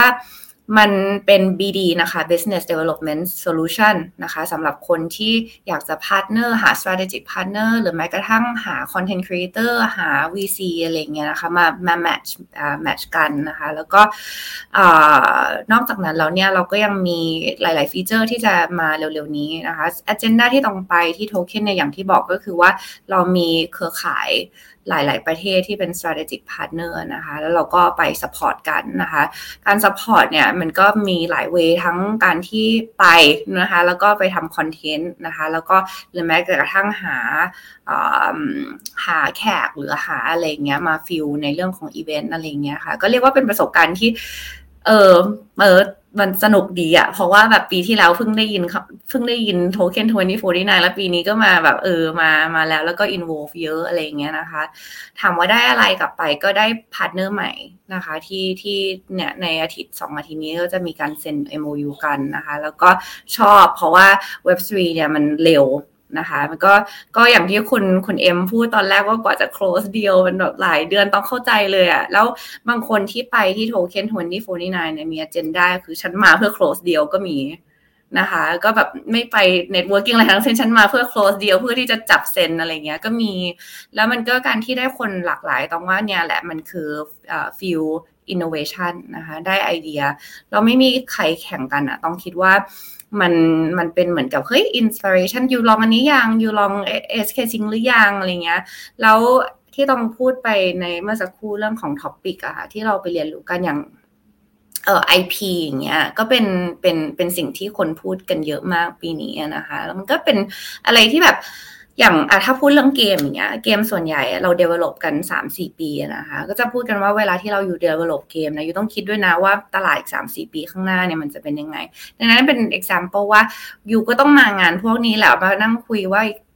ไปอีกประเทศหนึ่งเนี่ย niche เขาต้องการอะไรนะคะ การที่เราไปอีเวนต์แต่ละประเทศเนี่ยเราก็จะเห็นเลยว่า audience size หรือว่าแม้แต่ expectation ของแต่ละประเทศเนี่ยเขาคิดยังไงเขาต้องการอะไรเหมือนกันไหม เป็น topic เดียวกันหรือเปล่าอะไรเงี้ยค่ะ แล้วสำหรับ product ที่มัน retail ready เราก็จะได้รู้ว่า go to market ของแต่ละประเทศอะมันต่างกันยังไง อันนี้คือข้อดีของโทเค็นวันนี้49เพราะมันมาถูกประเทศเลย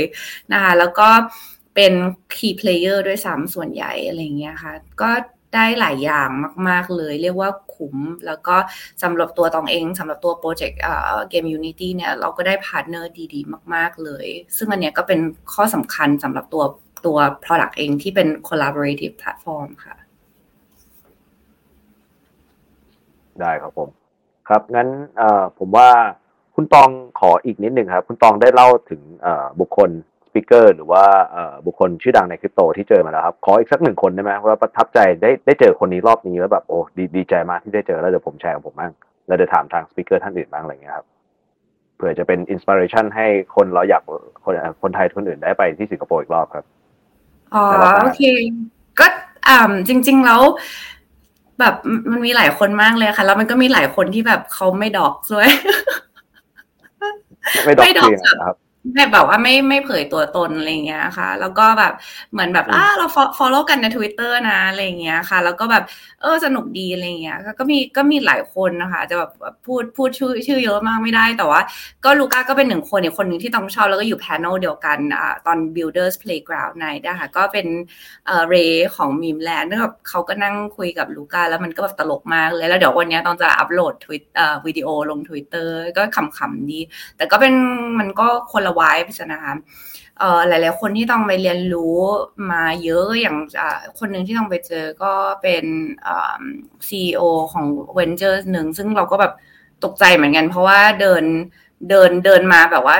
คล้าย ๆ คุณเอ็มก็คือกินกาแฟอยู่แล้วเขาก็เดินมาให้แล้วเขาก็ถือกระเป๋าแบบเป็นแบบเขาเรียกว่าอะไรอะไอตัว moving เขาเรียกว่าอะไรอะกราฟิกอะค่ะเออเขาเป็นซีอีโอของ WAGMI Venture ใช่แล้วก็คุยกันเรื่องไอเดียอะไรเงี้ยแล้วตองก็แบบว่า เออเดี๋ยวจะมีอีเวนต์นี้ you ไปไหมแล้วก็แอดไลน์กัน แล้วก็ชวนไปอีเวนต์ที่ตองไปอะไรเงี้ยแล้วก็ไปเจอกันอีกทีหนึ่งอะไรอันนี้ก็สนุกดี แล้วก็อีกคนหนึ่งที่เจอก็คือ Yat Yat Siu ของของอ่า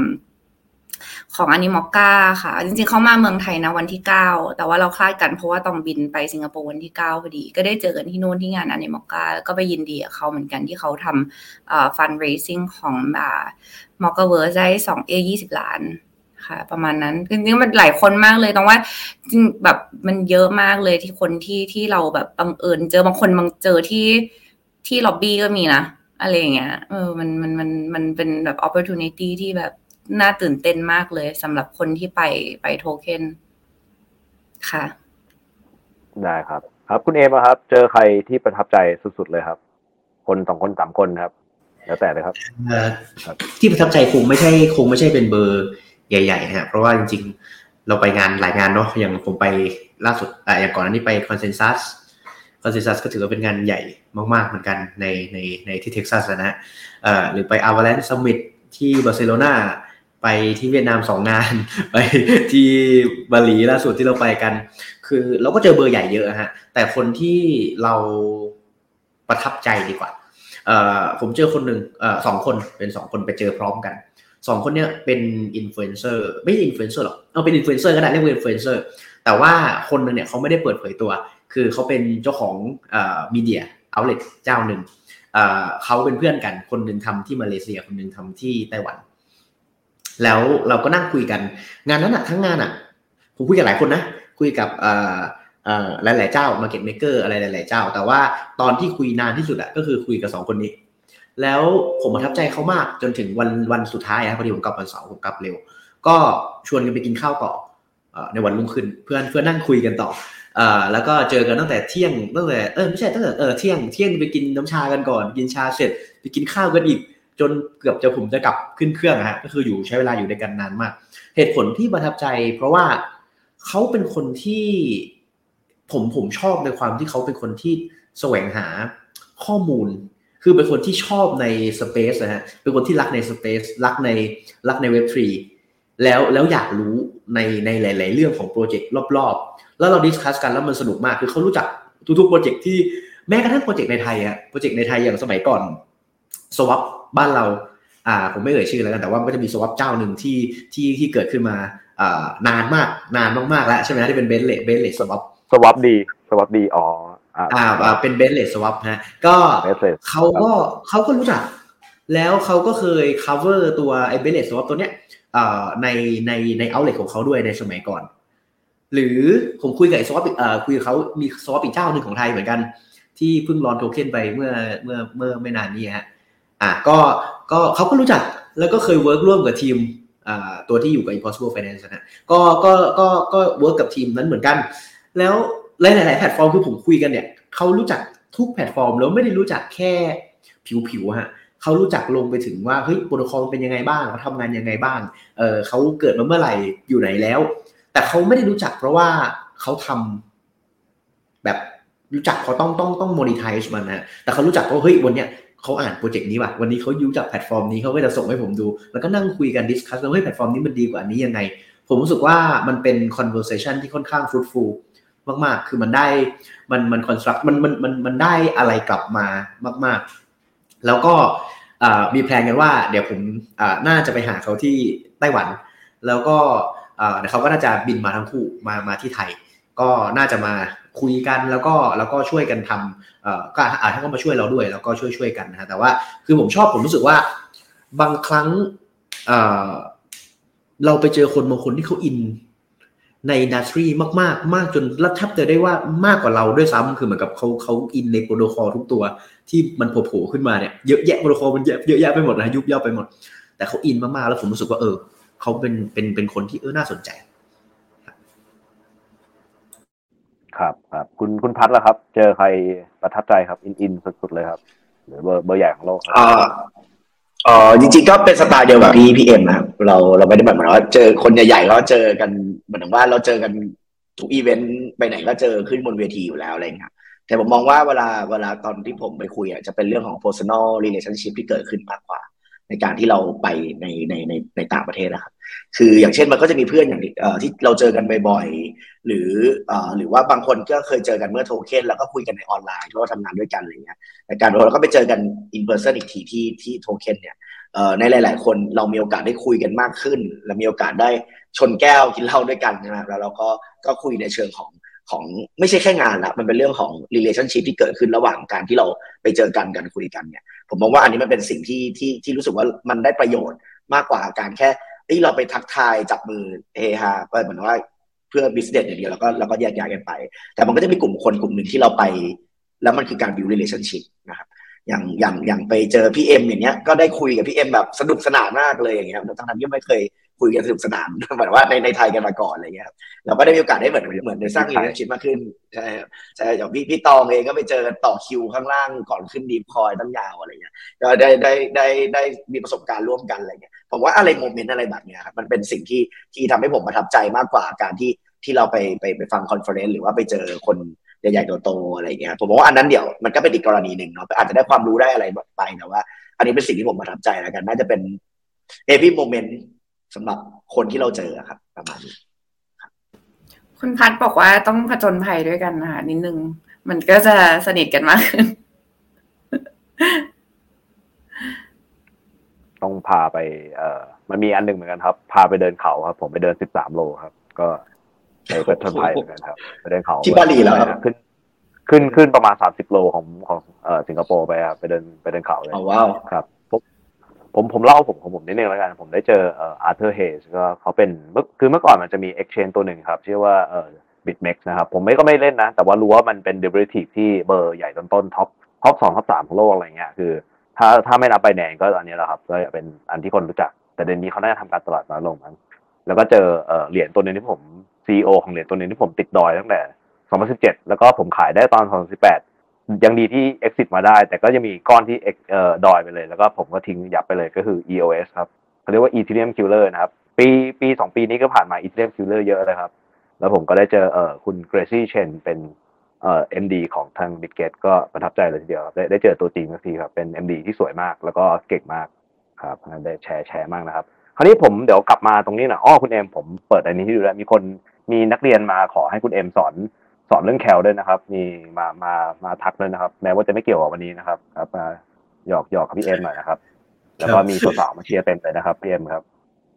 ตามนั้นเลยนะครับ โอเค เดี๋ยวเออผมมานี้ดีกว่าครับ คุณเอ็มครับเออลองลองพูดในฐานะ สมมติว่ามีผู้ประกอบการไทยทั่วไปที่เออเข้ามาฟัง session เนี้ยแล้วเอออยากจะ เข้าเว็บจ่าสมมติเขาเป็นทำอะไรก็ได้เกี่ยวเว็บสองเป็นอะไรดิจิตอลอะไรทุกอย่างก็ได้ แต่ว่าเขายังไม่เคยแตะคริปโตยังไม่แตะเว็บสามยังไม่เคยอะไรเกี่ยวข้องเลย คุณคุณเอ็มอยากจะแนะนำอะไรบ้างครับ ว่าเขาจะเข้ามาตรงนี้ได้ครับในฐานะที่เป็นเป็นเอ่อมือโปรละในในวงการนี้ประมาณหนึ่งครับ ให้ให้เขาได้ได้จับตรงนี้ได้อะไรอย่างเงี้ยครับ คือคือถ้าอยู่เว็บสองนะฮะแล้วจะอยากเข้ามาเว็บสามขั้นแรกต้องถามก่อนว่า เอ่อทำไมถึงอยากเข้ามาเว็บสามเพราะว่า ถ้าเรารู้ว่าเราอยากเข้ามาเว็บสามแปลว่าเราต้องรู้จักเว็บสามประมาณหนึ่งแหละ เพราะว่าเพราะว่าไม่งั้นเราก็คงไม่อยากเข้ามาเว็บสามถูกไหมฮะเพราะฉะนั้นผมก็แอดซูมว่าก็คงมีความรู้ด้านเว็บสามประมาณหนึ่งแล้วแหละ แล้วก็รู้ว่าการเอ่อ shift จากจากเว็บ2มาเป็นเว็บ3สำหรับธุรกิจตัวเองเนี่ยมันน่าจะมี potential อะไรบางอย่างที่มันจะเป็น value added ให้กับตัวโปรเจกต์เรื่องนี้เราก็เป็น given ไปก่อน แต่ว่าถ้ายังไม่ทราบ แต่อยากแค่อยากมาเว็บ3เฉยๆนนี้ผมว่าอาจจะต้องกลับไปคิดดีๆ เพราะว่าเว็บ3มันก็มี limitation เยอะไปหมด ถ้าเทียบกับเว็บ2อ่าทั้งในแง่ของเทคนิคนะฮะในแง่เทคนิคในแง่กฎหมายในแง่บลาบลาบลาเต็มไปหมดไม่ไม่ได้ไม่ได้ไม่ได้ราบลื่นขนาดนั้น ทีนี้ถ้าอยากจะเข้ามาแล้วผมว่าอยากจะเข้ามาแล้วฮะวันนี้ผมว่าง่ายกว่าสมัยก่อนค่อนข้างมาก มีอย่างอย่างมีคนอย่างคุณพัฒอย่างเงี้ยนายแคทอย่างเงี้ยก็สามารถ หา partner ที่มันช่วยช่วยกันจูงมือเดินได้เลยพูดง่าย ๆ จูงมือเดินกันได้เลยในในแต่ละ step ใช่ไหมฮะตั้งแต่ว่าเดี๋ยวนี้เดี๋ยวนี้อย่างคุณพัฒจริงๆก็มีมีมีหลายเจ้าแล้วในเมืองนอกเป็น accelerator เป็นอะไรก็ว่าไป ก็จะจูงมือกันเดินอ่าแล้วแต่ว่าเราจะทำกับใครถ้ามาในไทยก็อาจจะมีไม่กี่เจ้า ถ้าเกิดออกไปข้างนอกก็จะจะเริ่มมีเยอะ ผมว่ามันก็ต้องอาจจะต้องจับมือกับ ถ้าถ้าไม่ถ้าไม่ถ้าไม่มีคอนเน็ชันเลยก็อาจจะต้องจับมือกับ accelerator สักตัวหนึ่ง หรือหรืออันนี้อันนี้คือ worst case นะฮะต้องมี accelerator สักตัวหนึ่งที่ accelerator คนเนี้ยเขาจะมี VC อยู่ในมือ ไม่ได้ถึงกับว่า ไม่ได้ถึงกับว่าเอา VC มาลงได้ แต่ว่าเขาจะพาเราไปพิน VC ต่างๆ ที่เขารู้จักอยู่ในมืออยู่แล้ว แต่ถ้าว่าถ้าเกิดเราพอที่จะไปงานอย่างอย่างเนี้ยอย่างโทเค็นได้ไปในต่างประเทศได้ ก็ก็อาจจะไปหาได้เหมือนกัน ก็อาจจะไม่ค่อยไม่ค่อยแตกต่างกันมากนัก เพราะว่าเพราะว่าถ้าได้ VC มาแล้วฮะมันจะมีข้อดีอีกเยอะเลย เพราะว่าพอเราได้ VC มาเจ้าหนึ่งฮะเจ้าแรกอะที่เขาลงอย่างอย่างของ FWX เรานะจริงเจ้าแรกที่เราได้คือเป็น Genesis Block Venture เป็น VC ของฮ่องกงเขาเป็น Market Maker ของฮ่องกงเป็นเจ้าใหญ่พอสมควรเหมือนกัน พอเราได้เจ้าแรกมาแล้วฮะเจ้าแรกเขาจะเรฟเจ้าสองเขาก็จะเรฟเจ้าสามเรฟเจ้าสี่เพราะถามจริงว่าจริงๆเราคุยกับใครมาบ้างแล้วผมตอนที่เราเลสช่วงโควิดด้วยนะเรายังไม่ได้ออกไปไหนเลยช่วงนั้น ผมว่าเราคุยกับ VC มาเกินห้าสิบถึงร้อยผมว่าเกิน เกินจริง ๆ คือเกินมากๆ VC ที่เอ่ยชื่อมาทุกคนนะคุยคุยหมดแล้วทุกเจ้าเอ่อที่ที่ได้ยินชื่อฮะก็คือคุยกันมาหมดแล้วทุกเจ้า แต่ว่ามัน manage ที่จะ get funding ได้ค่อนข้างยากจริง ๆ เอ่อโดยเฉพาะในช่วงในช่วงที่ Luna t e r r a เราจบด้วย FTX ตอนตอนสิ้นตอนตอนช่วงนั้นนะฮะมัน manage จะ get funding ได้ยากมากๆ แล้วด้วย valuation ที่เรา raise จากคนอื่นไปแล้ว เราก็คงไม่สามารถลด valuation ของตัวเองได้ มันก็เลยเกิดได้ค่อนข้างยาก แต่ว่าถ้าเกิดเป็นคนทั่วไปที่อยากจะหา funding ผมว่าช่วงนี้เป็นช่วงที่เหมาะ เพราะว่าคนเริ่มกลับเข้ามาในตลาดแล้ว VC เริ่มเริ่มเริ่มกลับเข้ามาแอคทีฟแล้วจะสังเกตได้ว่าเค้กเขาก็เพิ่งเพิ่งเปิดประกาศกองไปใช่ไหมฮะร้อยร้อยล้านเหรียญจริงๆ เราเป็นตัวแรกที่เค้กลง แล้วเขาก็ประกาศไปร้อยล้านเหรียญมาอินเวสในในในเว็บทรีหลาย ๆ เจ้าหลาย ๆ หลาย ๆ หลาย ๆ VC ฮะเริ่มกลับเข้ามาผมเห็นแล้วว่าเขาเริ่มกลับเข้ามาแล้วก็เริ่ม actively invest และเริ่มเอาเงินกลับเข้ามา เพราะเขามองว่าปีหน้าตลาดมันน่าจะน่าจะดีขึ้น เพราะฉะนั้นถ้าสรุปก็คืออาจจะต้องออกไปฮะถ้าไม่มีคนรู้จักอยู่แล้วก็อาจจะต้องออกไปข้างนอก ออกไปข้างนอกเสร็จปุ๊บหา accelerator ก็ได้อ่า VC ก็ได้ หรือว่าจะเป็นพวกแฮกเกอร์ตอนก็ได้ แต่แฮกเกอร์ตอนใช้เวลาเยอะผมว่าถ้าได้ VC จะเป็นเป็นอะไรที่ดีที่สุด Anchor เจ้าแรกให้ได้หา VC ที่เป็น Anchor เจ้าแรกให้ได้ แล้วเดี๋ยวเขาจะพาเราไปหา VC เจ้า 2 เจ้า 3 เจ้า 4 เจ้าทีเนี้ยมันขึ้นกับเราแล้วแหละว่าเรา perform ยังไง product เราเป็นยังไงไอเดียเราเป็นยังไง แล้วเราจะสามารถไปเอาเจ้าสองเจ้าสามเจ้าสี่เจ้าห้ามาได้หรือเปล่า พอได้เงินแล้วก็ต้องหา partner คนที่เขา คนที่เขาช่วยเราในเรื่อง marketing ได้ go to market ในเวียดนามได้ go to market ในในอินโดนีเซียได้ go to market ในสิงคโปร์ได้ คนที่ช่วยเราทำโปรแพลตฟอร์ม บางส่วนที่เราอาจจะไม่ทำเอง เพราะมันไม่ใช่จุดมุ่งหมายของเรา แล้วก็อาจจะหาคนอื่นมาช่วย มันก็จะเดินไปเวประมาณนี้ครับ ครับ คุณพัดว่าไงครับ กรณีที่แบบเว็บผู้ประกอบการทั่วไปจากเว็บสอง อยากจะเข้ามาเว็บสามครับ มันมีอะไรคำแนะนำบ้างครับ ในฐานะที่คุณพัฒอาจจะดูเรื่องนี้เป็นหลักเลย พาคนเข้า blockchain solution ครับเออจริง ๆ ผมก่อนอื่นเลยครับอย่างที่คุณเอ็มได้เกริ่นไปเลยครับ จริงๆการเข้า web three เนี่ย ผมว่าไม่ใช่ทุกคนที่เหมาะกับ web three นะต้องบอกก่อนเนี่ยเอ่อหลายๆคนบอกว่าสนใจเป็น buzzword นะเมื่อสองปีแล้วบล็อกเชนเว็บสามอะไรเงี้ย พอเราเอาเข้าจริงเนี่ยหลาย ๆ คนก็มาหาเรามาถามเราเนาะแล้วก็มาให้ดู solution แต่จริงๆผมดูแล้วเนี่ยหลาย ๆ คนแค่แค่เหมือนแบบว่าให้อยากจะอยากจะอยากจะ transform ตัวเองไปเข้าสู่เว็บสามเฉยแต่พอมาดูจริง ๆ แล้วไม่จำเป็นเลยอะคือพิเศษอยู่ไม่ได้จำเป็นจะต้องเข้าเข้าเว็บสามหรือต้องใช้เทคโนโลยีบล็อกเชนเลยอะไรเงี้ยครับเพราะว่าจริง ๆ บางอย่างในการเก็บดัตต้าเบสอะไรเงี้ยบางทีคือคือปกติก็ดีอยู่แล้วหมายถึงว่ามันไม่ต้องมาช้าก็ได้อะไรเงี้ยก็เร็วกว่าปกติก็เร็วอยู่แล้วอะไรเงี้ยคือคือบางอย่างไม่ได้จำเป็นแต่ว่าแต่ว่าอย่างอย่างที่บอกครับถ้าสมมติว่า พอเราดูแล้วนะครับว่าว่าของเราอยากเข้าจริง ๆ แล้วเรารู้แล้วว่าธุรกิจของเราการเข้าแล้วมันดีขึ้นนะครับอันนี้ก็จะเป็นสิ่งที่ดีแล้วครับว่าโอเคงั้นเราต้องมาหาหนึ่งเลยครับก็คือเราต้องไปหาคนที่เชี่ยวชาญในระดับหนึ่งนะครับที่จะมาช่วย consult แล้วก็มาช่วยที่จะดูนะว่า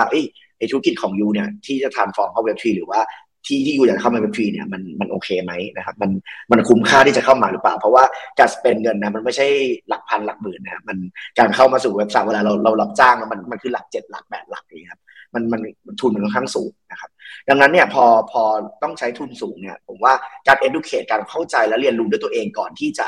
ก่อนที่จะมาถามก่อนที่จะแบบจะไปดีไหมเนี่ยผมว่าอันนี้สำคัญ อย่างน้อยผมว่าคนที่จะเข้าไปเข้ามาสู่ web three อย่างที่คุณเอ็มบอกเลยต้องเรียนรู้มาระดับหนึ่งแล้วแหละถึงถึงอยากจะเข้ามา ไม่ใช่ว่าอยู่ดีก็มา blank zero เลยแล้วอยากจะเปลี่ยนเป็น web three เพราะ buzzword จริงๆมันผมว่ามันมันมันไม่เยอะหรอกครับมันมีไม่เยอะ ถ้าสองปีที่แล้วอาจจะเยอะนะแต่ตอนนี้ไม่เยอะแล้วนะครับอันนี้คนที่เข้ามาจริงๆก็คือต้องเห็นละแต่ผมมองว่าสิ่งที่สำคัญที่สุดนะครับที่ทำให้เห็นว่าบล็อกเชนหรือว่า web three บ้านเราเนี่ยจะเติบโตได้อย่าง ผมว่าอย่างดีมากๆนะตั้งแต่ปีหน้าเป็นต้นไปเนี่ย คือตั้งแต่ต้องต้องบอกว่าตั้งแต่ คุณเศรษฐาเนาะขึ้นมานะแล้วก็มี buzzword ในเรื่องของหนึ่งหมื่นนะครับแล้วก็หนึ่งหมื่นดิจิตอลเนี่ยแล้วก็มีเรื่องของบล็อกเชนที่จะเป็น infra นะครับผมว่าตรงนี้มันทำให้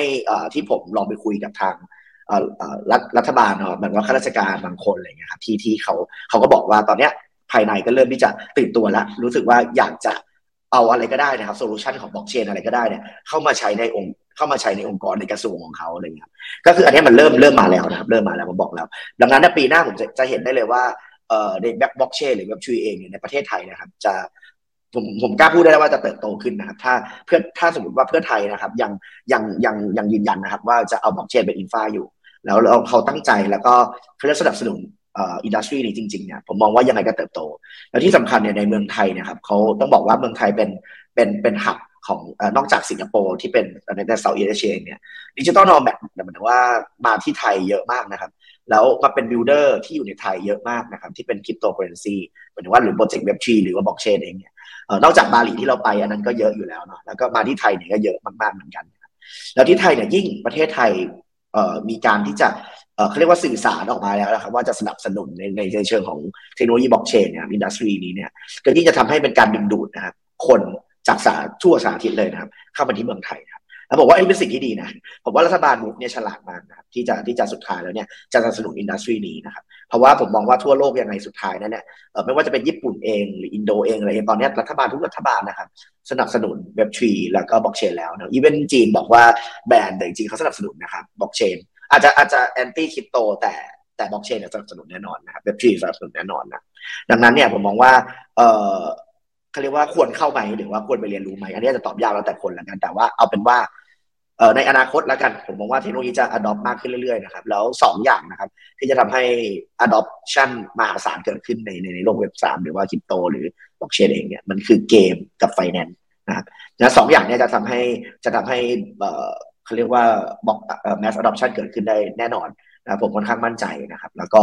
ปีหน้าเนี่ยก็ก็ตามที่เราไปงานโทเค็นมา ผมก็ถามหลายท่านนะครับ ที่เป็นผู้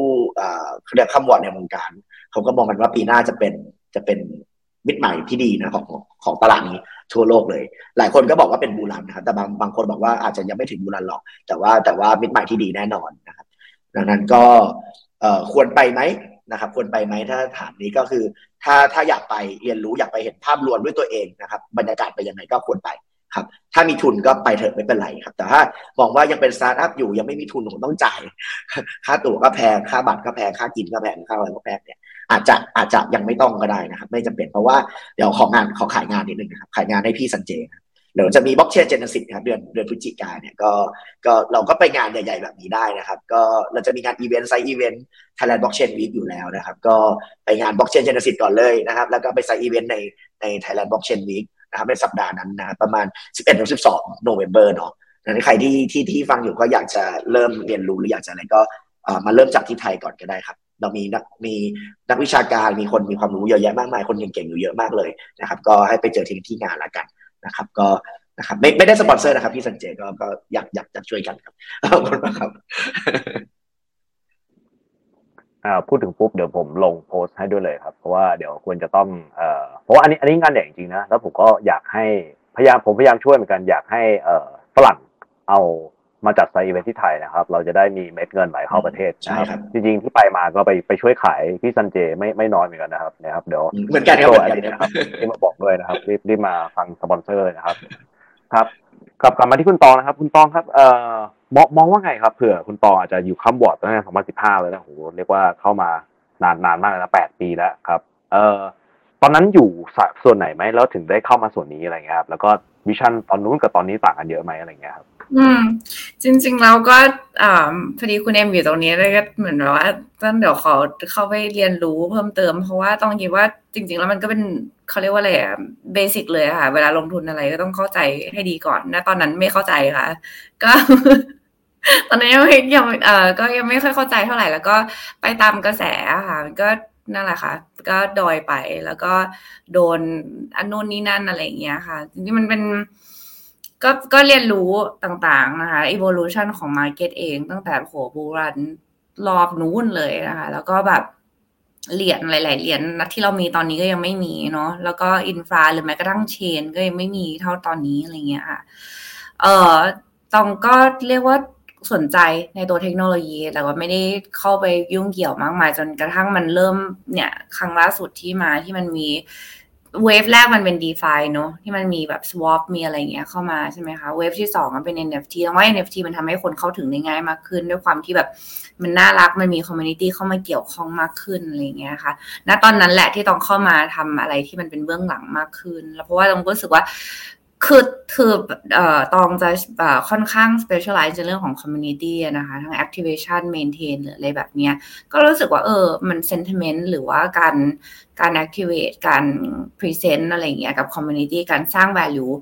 middle funnel เนี่ยมันเป็นยังไงอะไรเงี้ยค่ะ แล้วก็ก็สนใจแล้วก็ passionate แล้วว่าเอออย่างอย่างที่ทั้งคุณเนมแล้วก็คุณพัดพูดเลย มันไม่ใช่สำหรับทุกคนนะคะ ถ้าอะไรที่เราเข้าไปเนี่ยไม่ว่าจะทั้งลงทุนเรื่องเงิน หรือลงทุนเรื่องเวลาเนี่ยต้องดูก่อนว่ามันเหมาะกับเราหรือเปล่า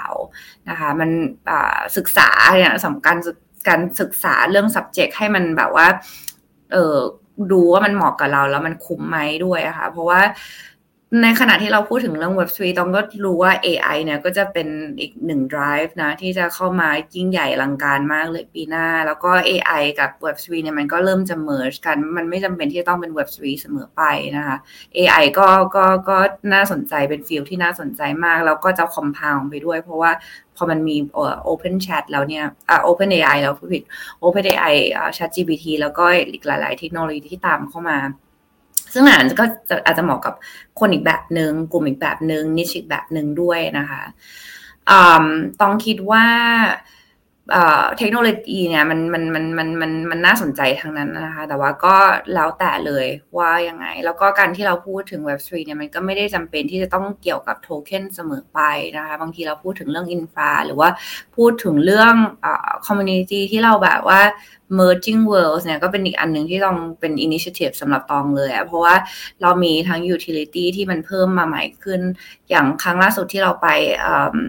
Artex Source อย่างเงี้ยค่ะ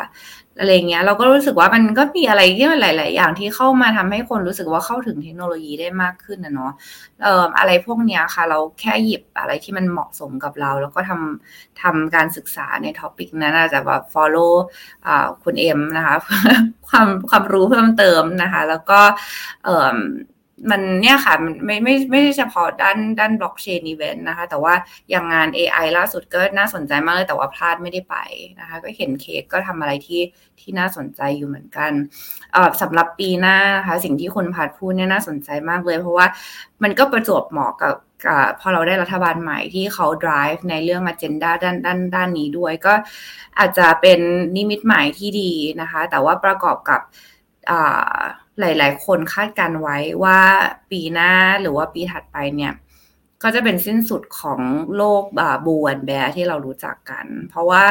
bull รอบหน้าเนี่ย ก็จะเป็น drive to mass adoption แล้ว ดังนั้นเนี่ยถึงจะมีซีซั่นแบบว่า stock market แต่ว่ามันก็จะไม่ได้เป็นหนาวดอยกันแบบนี้นะคะ เพราะฉะนั้นนะตองรู้สึกว่าปีปีเนี้ย จนถึงปีหน้าเนี่ยก็เป็นปีสำคัญมากเลยสำหรับ builder แล้วก็คนที่จะตัดสินใจว่าจะไปทางไหน อยากก็อยากให้ไปเต็ม steam เลย แล้วก็โชคดีที่เรามีอีเวนต์ต่างๆ ให้เราเข้าไปศึกษาเพิ่มเติมค่ะครับงั้นเดี๋ยวผมพอดีจริง ๆ จองอทุกท่านไว้ประมาณหนึ่งชั่วโมงนะครับแต่เดี๋ยวอาจจะขอเลทอีกหน่อยนะครับสักหนึ่งชั่วโมงยี่สิบแล้วกันครับเพราะว่าผมว่าโอ้โหเซสชันนี้อิ่มมากเออแน่นมากรู้สึกว่ามันต้องได้ขอเล่าอีกนิดนึงครับ เอ่อผมว่าจะขอคำถามสุดท้ายแล้วก็รวมถึงแบบจะมีคำถามเรียกว่าสองคำถามแล้วกันเพราะว่าคำถามอันหนึ่งก็คือเดี๋ยวผมจะถามแล้วก็จะให้อีกอันหนึ่งจะเป็นให้ทิ้งท้ายนะครับ เกี่ยวกับเอ่อทั้งเอ่อสินค้าเออทนนะครับฮัลโหลครับโทษทีเน็ตเน็ตผมหลุดไหมเอ่ยโอเคกลับมาแล้วกลับมาแล้วครับ กลับกลับมาแล้วครับ โอเคเมื่อกี้เมื่อกี้ได้ยินถึงไหนนะครับโทษที ให้ทิ้งท้ายอยากให้ทิ้งท้ายเดี๋ยวจะมีทิ้งท้ายนะครับ แต่ผมขอคำถามที่ไวๆทุกท่านเลยนะครับ ผมขอพิชหนึ่งนาทีแล้วกันว่า สมมุติว่ารัฐบาลไทยมาฟังหรือเอ่อฝั่งฝั่งเรื่องคลังก็ได้เขามาฟังแล้ว เราอยากจะเป็นสมมติไทยเรานะอยากจะเป็น financial hub แทนสิงคโปร์อยากจะโค่นล้มด้านเราจะเป็น the next web3 the next crypto the next financial hub of the Southeast Asia ครับขอแต่ละท่านคนละไม่เกินหนึ่งนาทีครับเล่าให้ฟังหน่อยทำยังไงดีครับ เราต้องผลักดันอย่างนี้ยังไงครับ เริ่มจากคุณเอ็มก่อนเลยครับ เริ่มที่ผมกันเลย คือคือผมว่าข้อแรกมันต้องเริ่มค่ะข้อแรกมันต้องเริ่มจาก regulation ก่อนฮะเพราะว่าจริงๆ โปรเจกต์เราเนี่ยเราเราเราแทบจะไม่เราไม่ได้ทำเอ่อ advertise กับกับกับคนไทยเลยด้วยซ้ำเหตุผลหลักเหตุผลหนึ่งนะฮะเพราะว่า regulation ที่เนี่ย มันมันมันไม่สามารถทำแบบนั้นได้นะฮะเพราะฉะนั้นตัดไปที่ regulation มันไม่มันไม่เปิดนะฮะเราจะไม่สามารถที่จะ drive ตัวเทคโนโลยีเนี่ยออกไปได้เลย ผมยกตัวอย่างโทเค็น0049 เนี่ยถ้าถ้าใครทราบเมื่อก่อนมันเคยจัดที่ฮ่องกงแล้วก็ตอนนั้นเนี่ยเกิดประเทศจีน crack down ตัวตัวคริปโตหนักมากๆทำให้ตอนนั้นโทเค็นงานโทเค็นยังเล็กอยู่เลยนะฮะหลักพันคนอะไรเงี้ยตอนนี้หลักหมื่นละ คนก็หนีออกจากจีนไปที่อยู่ที่สิงคโปร์แล้วก็ตอนนี้คนโทเค็นหลักหมื่นเห็นไหมครับว่ามันสร้าง productivity ให้กับในประเทศสิงคโปร์เยอะมาก ผมไปงานที่ฮ่องกงมาล่าสุด มีแต่คนฮ่องกงบอกว่าอยากจะเอาโทเค็นกลับมากลับมาที่กลับมาที่ฮ่องกงอีกครั้ง ซึ่งผมไม่แน่ใจว่ามันจะเกิดขึ้นขึ้นได้หรือเปล่าในอนาคตนะเพราะบางอย่าง opportunity มัน opportunity มันผ่านไปแล้วมันก็ผ่านไปแล้ว เพราะฉะนั้นผมเชื่อว่าเราอาจจะต้องทำ regulation ให้มัน เรียกนะผู้ประกอบการ friendly หน่อย เพราะว่าแยกพยายามแยกระหว่างบุคคลที่เป็นคนที่ไม่ดีกับบุคคลที่เป็นคนดี แล้วพยายามหาวิธี regulate ในแบบที่ไม่ใช่การ regulate อย่างเดียว แต่เป็นการ support industry ไปในตัวด้วย ซึ่งเอาจริงๆ ผมก็ก็เห็นนะฮะ เห็นเห็นความเห็นความแนวโน้มที่ดีขึ้นจากจากรัฐบาลใหม่ที่ที่เราเห็นกันนะฮะ จริงๆ ผมได้มีโอกาสให้สัมภาษณ์คอยเด็กไปก่อนหน้านี้ด้วยเมื่อประมาณสองสามอาทิตย์ที่แล้ว เกี่ยวกับเรื่อง airdrop ของของไทย ก็ก็เห็นเห็นภาพฮะแต่ว่าก็ยังไม่ได้เป็นภาพที่ชัดเจนขนาดนั้นว่าในอุตสาหกรรมของเราเนี่ยฮะมันจะเป็นอย่างไรบ้างแต่ผมผมเรายืนยันได้อย่างหนึ่งว่าเม็ดเงินที่อยู่ในตลาดเนี่ยมันเยอะแล้วมันใหญ่ขึ้นเรื่อยๆ จากการที่สถาบันต่างๆเนี่ยวิ่งเข้ามาทั้ง BlackRock ทั้งเจ้าต่างๆที่วิ่งเข้ามาเนี่ยเพราะนั้นเราเห็น future ของมันแล้วเราเห็นอนาคตของมันแล้วทีนี้มันขึ้นอยู่กับบ้านเราเนี่ยแหละฮะว่าเราจะ support สิ่งนี้หรือเปล่าสุดท้ายเราหนีมันไม่ได้ สุดท้ายถ้ารอบบ้านเราทำกันหมดเราก็ต้องทำ แต่เมื่อวันถึงวันที่เราจะทำฮะเราไม่มีบุคลากรเราต้องเอาคนข้างนอกเข้ามาทำเราไม่ได้มีคนของเราโปรเจกต์ของเราที่เราทำเงินขึ้นมาได้เลย เราก็จะอยู่ข้างหลังคนอื่น อย่าว่าแต่จะนำหน้าเลยเราจะอยู่หลังคนอื่นค่อนข้างเยอะเลยด้วยซ้ำเพราะอาจจะต้องเผื่อเผื่อในการเปิด regulation ให้กับคนคนทั่วไปครับครับ คุณพัดไหมครับหนึ่งนาทีครับ เริ่มครับทำยังไงให้เราได้ได้ครับ ได้ครับก็ก็ regulation ส่วนหนึ่งอย่างที่สองก็คือผมว่าก็เป็น support กับเรื่องของผู้ประกอบการที่ช่วยเหลือกันล้วกัน ผมขอพูดคนละประเด็นประเด็นของผู้ประกอบการล้วกันนะครับ จะได้ให้ทุกท่านคนละประเด็น ก็คือผมมองว่าอย่างการที่จะทำให้เราชนะสิงคโปร์ได้ครับหรือว่าที่ไหนก็ตามเนี่ยผมมองว่าไอ้รัฐบาล regulator เนี่ยอันนี้สำคัญอยู่แล้วแต่อีกสำคัญอีกส่วนหนึ่งคือ builder นะครับหรือว่า ecosystem ที่อยู่ในประเทศนั้นนะครับ ต้องแข็งแรงความหมายคือว่าเราต้องช่วยกัน เพราะว่าหลาย ๆ อุตสาหกรรมอย่างสมัยก่อนนะการแข่งขันธุรกิจเนี่ยเรามีคู่แข่งใช่ไหมแต่ยุคนี้ไม่ใช่ครับโดยเฉพาะเว็บทรีนะโดยเฉพาะนี้เลย เราไม่สามารถมีคู่แข่งได้ครับความหมายคือว่าเราต้องช่วยทุกคนต้องจับมือกัน แล้วก็ช่วยกันดันนะครับอินดัสทรีไปด้วยกันนะครับเพราะว่าไม่ว่าจะเป็นฝ่ายไหนก็ตามทุกคนเนี่ยครับถ้ายังมาคิดแต่ว่าเหมือนเหมือนเรามีเค้กอยู่เล็กนิดเดียวอะทุกคนก็พยายามตัดเค้กที่มันมีอยู่เล็กนิดเดียวอยู่แล้วแล้วไปไปไปแย่งกันอย่างเงี้ยซึ่งผมว่ามันมันไม่ใช่ไม่ไม่ work ผมว่าสุดท้ายมันคือต้องทำให้เค้กมันใหญ่ขึ้นก่อนนะ เค้กใหญ่ขึ้นแล้วคือทุกคนเนี่ยครับที่อยู่ในเค้กเหล่านี้ช่วยเหลือกันให้เค้กมันใหญ่เนาะถ้าเค้กมันใหญ่แล้วไอ้สัดส่วนหนึ่งเปอร์เซ็นต์จากเค้กเล็กกับเค้กใหญ่มันก็หนึ่งเปอร์เซ็นต์เหมือนกันแต่คนละเรื่องใช่ไหมครับดังนั้นเราเราอาจจะขอเค้กใหญ่เราหนึ่งเปอร์เซ็นต์ก็พอครับเราไม่จำเป็นต้องเอายี่สิบหรือหรือห้าสิบเปอร์เซ็นต์ของเค้กที่มันอยู่เล็กนิดเดียวอะซึ่งมันไม่เป็นประโยชน์นะครับก็เลยสุดท้ายถ้าอยากจะทำให้ดันดันไปแข่งขันในจริงๆจากทุกที่ได้เนี่ย มันคือทุกคนที่เป็นผู้ประกอบการในไทยนะครับทุกคนไม่ว่าจะเป็น influencer media builder นะครับ investor เองทุกคนต้องสนับสนุนซึ่งกันและกัน แล้วก็ไม่เตะขัดขากันเองนะครับต้องช่วยกันนะครับ แล้วก็จับมือ partner กันนู่นนี่นั่นกันอะไรเงี้ยแล้วก็ปาร์ตี้กันก็ก็เจอกันทุกคนมองกันเป็นเพื่อนนะครับแล้วก็แล้วก็มีความสุขด้วยกัน แล้วก็ช่วยกันให้ให้สังคมของอินดัสทรีนี้ครับมันน่าอยู่นะครับเมื่อสังคมน่าอยู่นะครับ มันจะดึงดูดคนรอบๆข้างเราครับ ให้เข้ามานะครับ ดังนั้นต้องทำให้มันเซ็กซี่ก่อนนะครับ ประมาณนี้ครับ ครับ ชอบมากเลยครับทำให้พายใหญ่ขึ้นนะครับ แล้วก็ทำให้เซ็กซี่ด้วยครับ อย่างนี้เดี๋ยวต้องหาแบบเซ็กซี่เข้ามาแล้วครับนะครับ ไปไปที่คุณปองครับ คุณปองครับ ฝากอะไรดีครับทำให้ไทยเป็น financial hub ของจริงๆแล้วอ่าก็ก็อาจจะเสริมของสิ่งที่ทั้งสองท่านพูดไปแล้วนะคะแต่ว่าสองอย่างนี้ก็คือ main things เลยอะคือมันต้อง go hand in hand เพราะว่า ฝั่งหนึ่ง regulator ถ้าสมมติว่าเปลี่ยนอะไรออกมาแล้ว builders ไม่ comply หรือว่าไม่เห็นด้วยไม่ support กันไม่เพิ่ม visibility มันก็ไม่ได้สนับสนุนในฝั่ง regulator เท่าไหร่นะคะ ในฝั่ง builders ก็เหมือนกันถ้าไม่ได้ regulator support อันนี้มันก็ยากมากเลยในการที่จะ activate อะไรนะคะ โดยเฉพาะอย่างยิ่งการที่เราจะ bring uh, international players เข้ามา ซึ่งมันเป็นอ g e n d a นะ ถ้าการที่เราไป conference อะไรเงี้ย แล้วเรา present ว่า เอ้ยโอกาสในในเมืองไทยมันเยอะมากเลย ทำไม you ไม่ลองเข้ามาเจาะตลาดในเมืองไทย นี่คือการ bring เงินเข้ามานะคะ แต่ว่าเจอ regulator อันนี้ก็เป็น เป็นแบบต้องว่ามันเป็นแบบเป็น wall ที่หนาแน่นมากเลย แล้วก็ทำให้คนเนี่ยไปอยู่ประเทศอื่นนะคะ จริงๆ แล้วตรงเวลาตรง present idea ของการ ให้ให้โปรเจกต์อื่นเนี่ยมาตั้ง hub ที่เมืองไทยเนี่ยก็จะมันก็จะต้อง compete กันใช่ไหมคะ ระหว่างคู่แข่งเช่นเวียดนามที่ตอนนี้เขาจะเน้นเรื่อง developers เนี่ยคนจะไปจ้าง dev อ่า developers ที่ประเทศเวียดนามเยอะอะไรเงี้ยหรือว่าฟิลิปปินส์ซึ่ง drive adoption ได้ดีมาก เพราะด้วยความแบบอ่า economy เขาหรือว่าอะไรแบบเนี้ยเขาก็จะแบบได้ได้ adopters หรือว่าการใช้กระเป๋าเนี่ยเยอะ นะคะฮ่องกงซึ่งเรียกว่าตอนนี้แผนการเป็นหับของ Web3 เนี่ยแทบจะแจกเงินกันเลย อะไรแบบนี้คือถ้าคอมเพลกับพวกนี้เขามี support system กันเยอะมากหรือแม้กระทั่งญี่ปุ่นเนื่องตอนนี้อะไรก็เป็น NFT ไปหมดแล้วเงี้ยแล้วทำไมเขาถึงจะมาเมืองไทยอะใช่ไหมคะ คือนอกเหนือจากการที่ได้ touch base กับ builder ที่มี infra แล้วเนี่ย แล้ว regulator เรา offer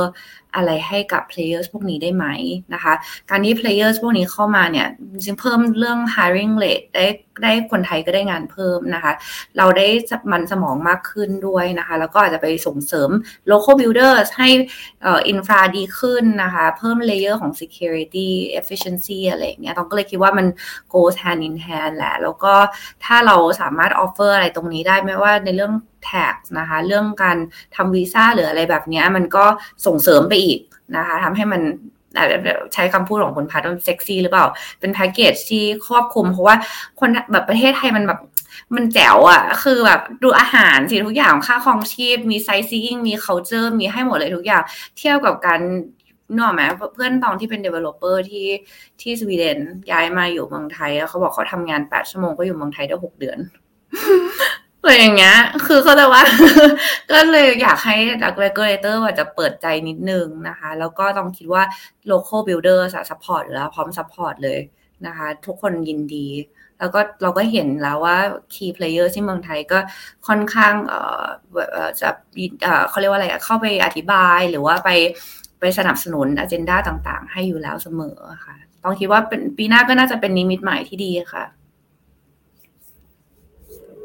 ครับได้เลยครับโอ้โหมีหลายประเด็นเลยนะครับ ทั้งฝั่งรัฐบาลฝั่ง builder นะครับ ฝั่งการส่งเสริมหลายนะครับโอเคครับ อันสุดท้ายนะครับก็ session จะจบแล้วนะครับ ก็ใครก็ตามมาฟังย้อนหลังนะครับกดไลค์กดแชร์กันได้นะครับ แล้วก็เดี๋ยวจะมีทิ้งท้ายอยากให้ทุกท่านฝากร้าน อยากจะหา VC เพิ่ม อยากจะหาทีมสมัครงานเพิ่มฝากฝากทิ้งท้ายไว้ได้เต็มที่นะครับ ต้องต้องการอะไรครับ แล้วก็เดี๋ยวผมจะแปะตัวบริษัทที่ทางทั้ง speaker ทั้งสามคนมามาไว้ด้วยนะครับ ในคอมเมนต์นะครับ ครับงั้นเริ่มรอบนี้ย้อนกลับแล้วนะครับ เป็นทางคุณตองแล้วกันนะครับ Lady First ครับทิ้งท้ายครับ อยากฝากนะครับค่ะ ขอบคุณค่ะ ตองก็ทำกำลังพัฒนานะคะ เป็นแพลตฟอร์ม gameunity.io นะคะ อันนี้ก็จะเป็น Web3 Directory ที่จะมี rating แล้วก็ scoring แล้วก็ review นะคะ จาก user ทำให้เพิ่ม credibility กับโปรเจกต์ที่เราอยากจะไป partner หรือว่าไปลงทุนนะคะ หรือว่าจะ ไปทำคอนเทนต์นะคะต้องคิดว่าเนี้ยจะช่วยเซฟเวลานะคะ แล้วก็เป็น BD solution ที่หลาย ๆ คนอาจจะตามหาอยู่ เพราะว่าเราให้ scoring system ที่ค่อนข้างดีณนะตอนนี้ไป sign up กันก่อนได้นะคะ แล้วก็ไป list project ได้เลย alpha เร็ว ๆ นี้ค่ะ ก็ติดตามเพจไว้ก่อน แล้วก็เดี๋ยวจะมี announcement เร็ว ๆ นี้ค่ะ ยังไงฝากติดตามด้วยนะคะ ขอบคุณค่ะ ขอบคุณครับ ครับ คุณพัดครับ ฝากร้านนะครับ โอเคครับ ก็ iCan Digital นะครับ ก็ฝากร้านก็คือ ถ้าใครต้องการที่จะเขาเรียกว่าอยากจะพัฒนาโปรเจกต์ละกันนะครับ แต่ต้องการใช้ dev หรือว่าต้องการจะไปยิงการตลาดต่างประเทศนะครับ ในเรื่องของฝั่งเว็บทรีเนี่ยก็ใช้บริการ iCan ได้นะครับ หรือว่าถ้าใครเนี่ยต้องการที่จะเอา connection หรือว่าอยากจะหา VC หรืออยากจะ ติดต่อใครเป็นพิเศษนะครับ แล้วถ้าสมมติว่าเราติดต่อมาทางเรา เราก็ถ้าช่วยอะไรได้นะครับ โดยที่ก็เราก็ไม่คิดตังค์นะครับ ก็ช่วยอยากช่วยพัฒนานะครับ ในเรื่องของอุตสาหกรรมบ้านเราอยู่แล้วนะครับ ดังนั้นก็ใครต้องการความช่วยเหลืออะไรก็ลองทักมาก่อนดูได้ครับ ถ้าไม่ไม่เหนือบ่ากว่าแรง ก็ยินดีช่วยเหลือทุกท่านนะครับขอบคุณมากครับขอบคุณมากครับ คุณพัดครับ ครับ ต่อไปครับคุณเอ็มครับ ครับ ก็ฝากร้านนะครับ หาเทรดเดอร์ไหมครับ ผมผมไม่ฝากแพลตฟอร์มแล้วกันนะเพราะว่าเพราะว่าเดี๋ยวเดี๋ยวจะมีปัญหา เดี๋ยวจะมีปัญหาในในแปะได้ครับไม่เป็นไรแต่ว่าเดี๋ยวจะมีปัญหาในเชิงกฎหมายอย่างที่บอกอัน regulator เอ่อ service ที่ให้บริการมันอาจจะ sensitive ในในมุมมองของ regulator สักนิดหนึ่งเพราะฉะนั้นอาจจะไม่ไม่ไม่ไม่ฝากให้ให้ให้มาติดตามมานะฮะแต่ว่าเอ่ออยากจะบอกว่าเหมือนกันฮะเหมือนคุณพัดเลยผมเห็นด้วยร้อยเปอร์เซ็นเลย เพราะว่าผมเริ่มมาจากการทำแพลตฟอร์มที่ เราแทบจะไม่ค่อยรู้จักใครเท่าไหร่ แล้วมันต้องปากกัดตีนถีบออกไปในต่างประเทศออกไปหา VC ออกไปหา partner ออกไปหาบุคคลต่างๆ เยอะแยะมากมายฮะเพราะฉะนั้นถ้าเกิดใครสนใจอยากจะเจอใคร แล้วผมอาจจะพอช่วยได้ แต่ว่าผมอาจจะต้องไป ping ฝั่งนู้นก่อนว่าเออโอเคไหมที่ผมจะส่ง contact ให้อะไรเงี้ยถ้าเขาโอเคก็ยินดีที่จะช่วยฮะไม่ได้มีไม่ได้มีอย่างที่บอกมันต้องช่วยกันใน industry นี้ฮะเพราะฉะนั้นยินดีที่จะช่วยในในทุกๆ ในทุกๆแพลตฟอร์มทุกๆโปรเจกต์ที่ที่ที่อยู่ในบ้านเรานะฮะว่าถือว่าเราได้ opportunity นี้มามาแล้ว ก็ก็อยากจะช่วยโปรเจกต์อื่นๆ ให้ให้ผ่านไปได้ด้วย แล้วก็อยากให้มองว่า future มันไม่ได้ derivative หรืออนุพันธ์นะฮะมันไม่ใช่ตัวร้ายในในวงการการเงินเสียทีเดียวเอ่อมันคือการเอ่อ แทงขึ้นแทงลงนะฮะถ้าพูดภาษาชาวบ้าน แต่ว่ามันไม่ได้แทงขึ้นแทงลงมันไม่ได้แปลว่าเป็นการพนันเสียทีเดียว ถ้าเกิดเราถือบิตคอยน์แล้วเรากลัวว่าบิตคอยน์ราคามันจะลงนี่ผมพูด in general นะฮะเราช่วงนี้ราคาบิตคอยน์ราคาสวิงมากเลยทำไงดีจะขายไหมขายก็กลัวว่าเออเดี๋ยวขายแล้วเกิดมันขึ้นละหรือไม่อยากจะขายอยากจะปิดความเสี่ยงในช่วงนั้น เราอาจจะถือบิตคอยน์แล้ว short บิตคอยน์ไปด้วยก็ได้ ถ้าการทำแบบนี้ฮะมันจะทำให้เวลาบิตคอยน์เป็นราคาขึ้นบิตคอยน์ที่เราถือก็ราคาขึ้น แล้วเราแล้วเราก็จะไปเสียเงินที่เรา short แต่ถ้าเกิดบิตคอยน์มันราคาลงเราก็จะไม่ได้เงินจากเงินที่เรา short แต่เสียจากบิตคอยน์ที่เราถือ เพราะฉะนั้น future หรืออนุพันธ์หรือ derivatives เนี่ยฮะมันไม่ใช่เครื่องมือที่เกิดมาเพื่อใช้ในการทำตลาดการพนัน ไม่อย่างนั้นเราคงไม่มี TFEX ใช่ไหมฮะตลาด future ของเอสเอ่อเซ็ตห้าสิบเซ็ตหนึ่งร้อยเราคงไม่มีตลาดพวกนี้ เราคงไม่มีตลาดเอ่อ option บน S&P ห้าร้อยเราคงไม่มีตลาดฟิวเจอร์บนทองคำบนราคาน้ำมัน มันคงไม่ใช่คาสิโนที่ใหญ่ที่สุดในในในโลกหรือในประเทศไทยฮะเพราะฉะนั้นมันมีเครื่องไม้เครื่องมือเหล่านี้ฮะมีไว้เพื่อช่วย investors หรือหรือหรือหรือ traders เนี่ยในการบริหารจัดการความเสี่ยงกับ portfolio กับ sizing ของเขาต่างๆ ด้วยเช่นกัน เพราะไม่อยากให้มองว่าฟิวเจอร์มันเป็นมันเป็นตัวร้ายเสียทีเดียว มันมันยังมีประโยชน์มาก ๆ ให้กับ trader ให้กับให้กับ user อีกค่อนข้างค่อนข้างเยอะครับรวมถึงผู้ประกอบการด้วย ครับเพื่อลดความเสี่ยงนะครับ ยังไงการอยู่บนโลกนี้นะครับเราคำนึงเสมอเรื่องความเสี่ยงนะครับ ก็วันนี้ต้องขอขอบคุณมากทั้งสามท่านนะครับ ที่มาพูดบน session เรานะครับ เดี๋ยวเราจะมีฝากทิ้งท้ายนิดนึงของผมนะครับ ก็พินทอลนะครับ ก็จะเป็นเรื่องฝั่งที่เป็น media โดยเฉพาะนะครับ ก็เราจะเลือกเลือกสัมภาษณ์คนที่มีบุคลากรเจ๋งๆเก่งๆนะครับ ทั้งคนไทยแล้วตอนนี้ก็อยากจะสัมภาษณ์ต่างชาติแล้วนะครับอยากจะพาต่างชาติมาแปล ปลอังกฤษเป็นไทยสดก็เดี๋ยวยังไงฝากกันได้นะครับฝากกดไลค์ฝากกดติดตามนะครับ ฝากแชร์กันได้นะครับยังไงก็ขอบคุณทั้งสามท่านนะครับ คุณเอ็มนะครับ คุณพัดนะครับ คุณตองนะครับโอ้ขอบคุณมากเลยครับ เดี๋ยวยังไงก่อนไปนะครับ เดี๋ยวเราถ่ายรูปก่อนนะครับแป๊บนึงนะครับแอดมินครับแอดมินฝากฝากถ่ายรูปก่อนนะครับ แต่งผมรอๆกันยังครับ โชว์กล้ามนิดนึงครับโอเคนะครับแอดมินฝากถ่ายเลยนะครับ ผมพอดีกดคอมไม่ได้ครับอ่าแอดมินนับนะครับหนึ่งสองขอรูปนะครับ หนึ่งสองกดไลค์นะครับหนึ่งสองครับ โอเคครับ หวังว่าแอดมินน่าจะถ่ายแล้ว เดี๋ยวเบอร์ผมขอกันเหนียวไม่รู้แอดมินหลับไปยังขอขออีกหนึ่งรูปครับ โอเคครับผม ได้ครับเรียบร้อยครับผม ครับยังไงขอบคุณมากครับคุณนายครับโอ้โหรบกวนเกินไปประมาณเอ่อ20นาทีเลยนะคขอบรับคุณทุกคนครับผมขอบคุณที่มาครับสวัสดีครับขอบคุณครับสวัสดีครับ